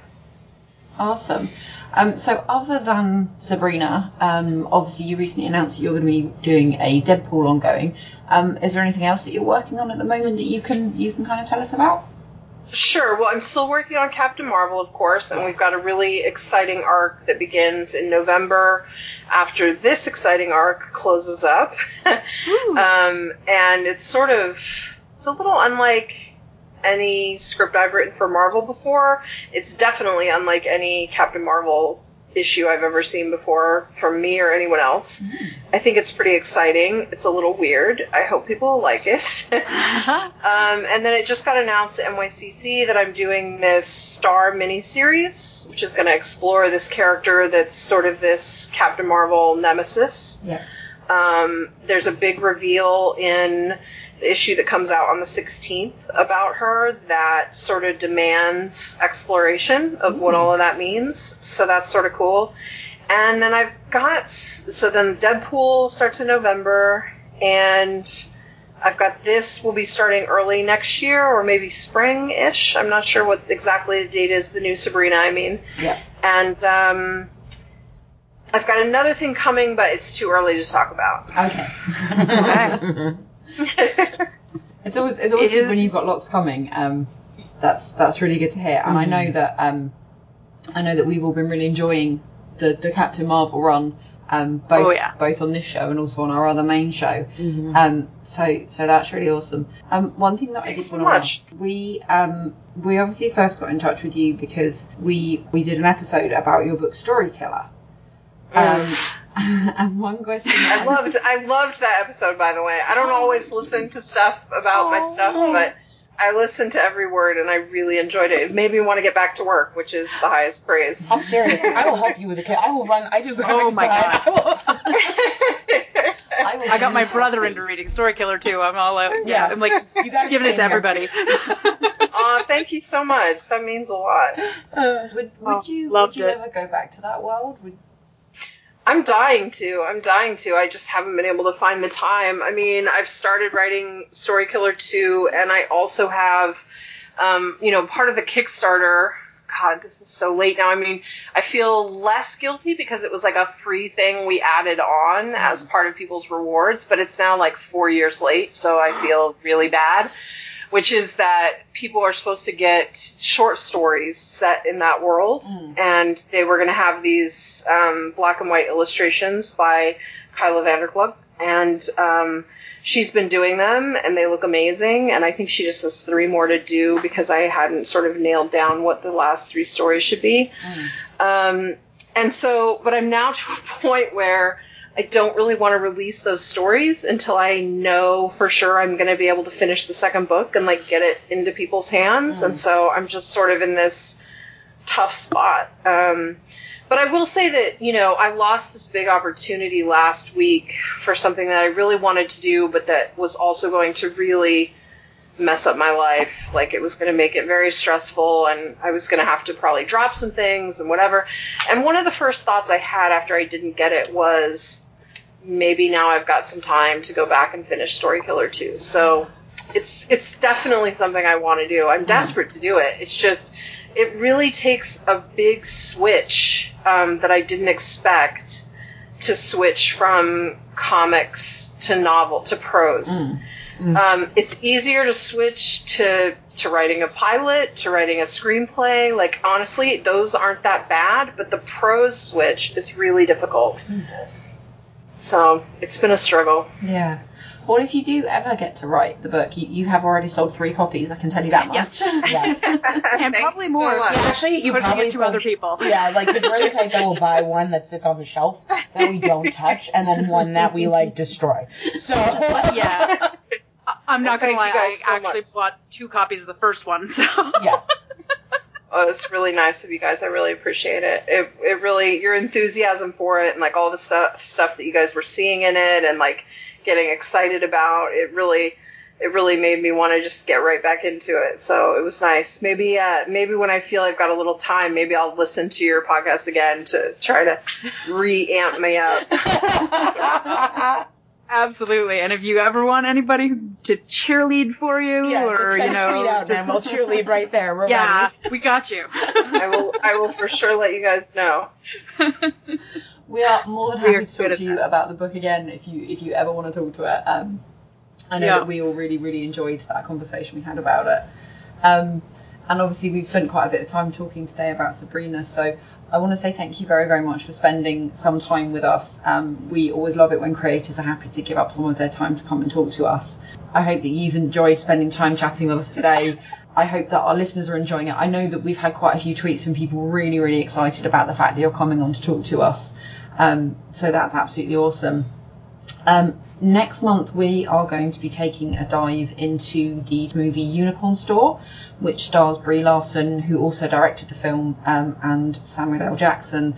So, Kelly, if people want to find you and your work online, where can they find you?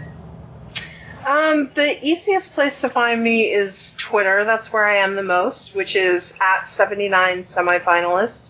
You can also find my Instagram if you're interested in looking at my cats, which is 1979 semifinalist. And my website, which is pretty updated and includes a link to a store, is 1979semifinalist.com. Which begs the question where does the name 1979 semi finalist come from? So it comes from the the the easy answer is that it's uh, one of my favorite songs by one of my favorite bands, which is a band called The Bad Plus, and it's a jazz quintet, um, which is sort of weird, but um, I'll send you guys a link. The song is amazing. Please. Um, and the other part of that is that I always sort of feel like a semifinalist. Even when I'm winning, I'm not quite winning. Like, it's just how I feel in life. Like, Mm. just not, like, I'm not trying to complain. I'm just saying I don't ever feel like I won the gold. You know, I always feel like, yeah, it's semifinalist. It's pretty good. You know, it's No, okay. I think you're talking to the right crowd for that comment.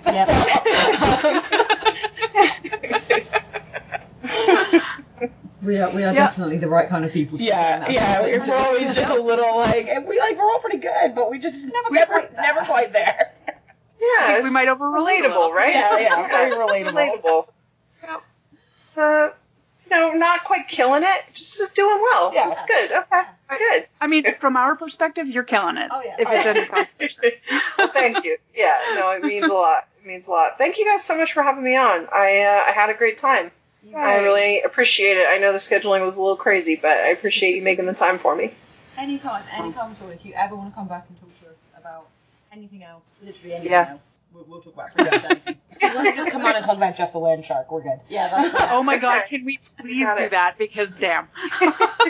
He will be showing up in Deadpool, so make sure to check it out. yes. Yep. I I legit we we played throw throw burrito this weekend and it was so much fun. But when I flipped over that one card and it was a land shark, I was oh my god, it's Jeff. He's everywhere, man. I must say, Jess and I did slightly traumatise a cosplayer um, in one of the ladies' rooms at, New York Comic Con this weekend by just both pointing at her at the t- same time and screaming Jeff. Um, she, was, she was slightly concerned She was about slightly, it. she was slightly confused and concerned. Yeah, bless her. But she, you know, she was a Gwenpool and she had a Jeff strapped to her back, and, and we recognised him before. A handmade Jeff backpack, by the way. Yeah, Then she shouldn't be confused. She's got Jeff. I, That's what we said, but you know, t- you know, I don't know. Maybe it was that we were in the bathroom. Yeah, I think Screaming at her? I don't know. Was, I think it was the fact that we were in, in the ladies' room and she was just kind of minding her own business and we did just scream and point. Listen, but that's part of the ladies' room A. Okay, anywhere you go, that's common knowledge that the person you could talk to the girl next to you. That is, everyone knows that. Okay, that's number one. so and two, this is the bathroom at Comic Con, Yep. right? You cosplay, people are going to talk to you. I had a girl dressed as Wonder Woman ask me if I wanted to go to a Harry Potter rave. Yes. that is I pretty love much Comic Con. Yeah. Um, it's madness. yep. Um, Lady B, where can our lovely listeners find you? You can find me on all the things at Shiny Baby Bee. And Lady J, where can you be found? Oh, across the internet at at Jarsica. Personally, I can be found anywhere that media is social under the name of Geek Country Lady. Um, thank you once more to our guest today, Kelly Thompson. We hope that you've enjoyed your time with us, and we'll be back in your ears again soon.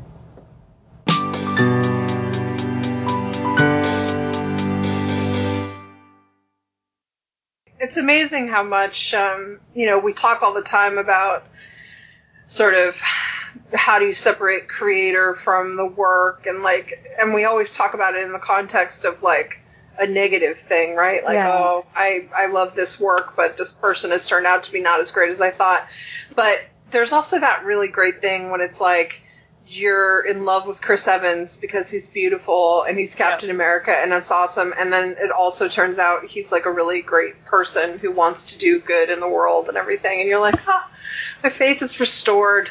Sometimes these things do line up. Sometimes these things Exactly. line up.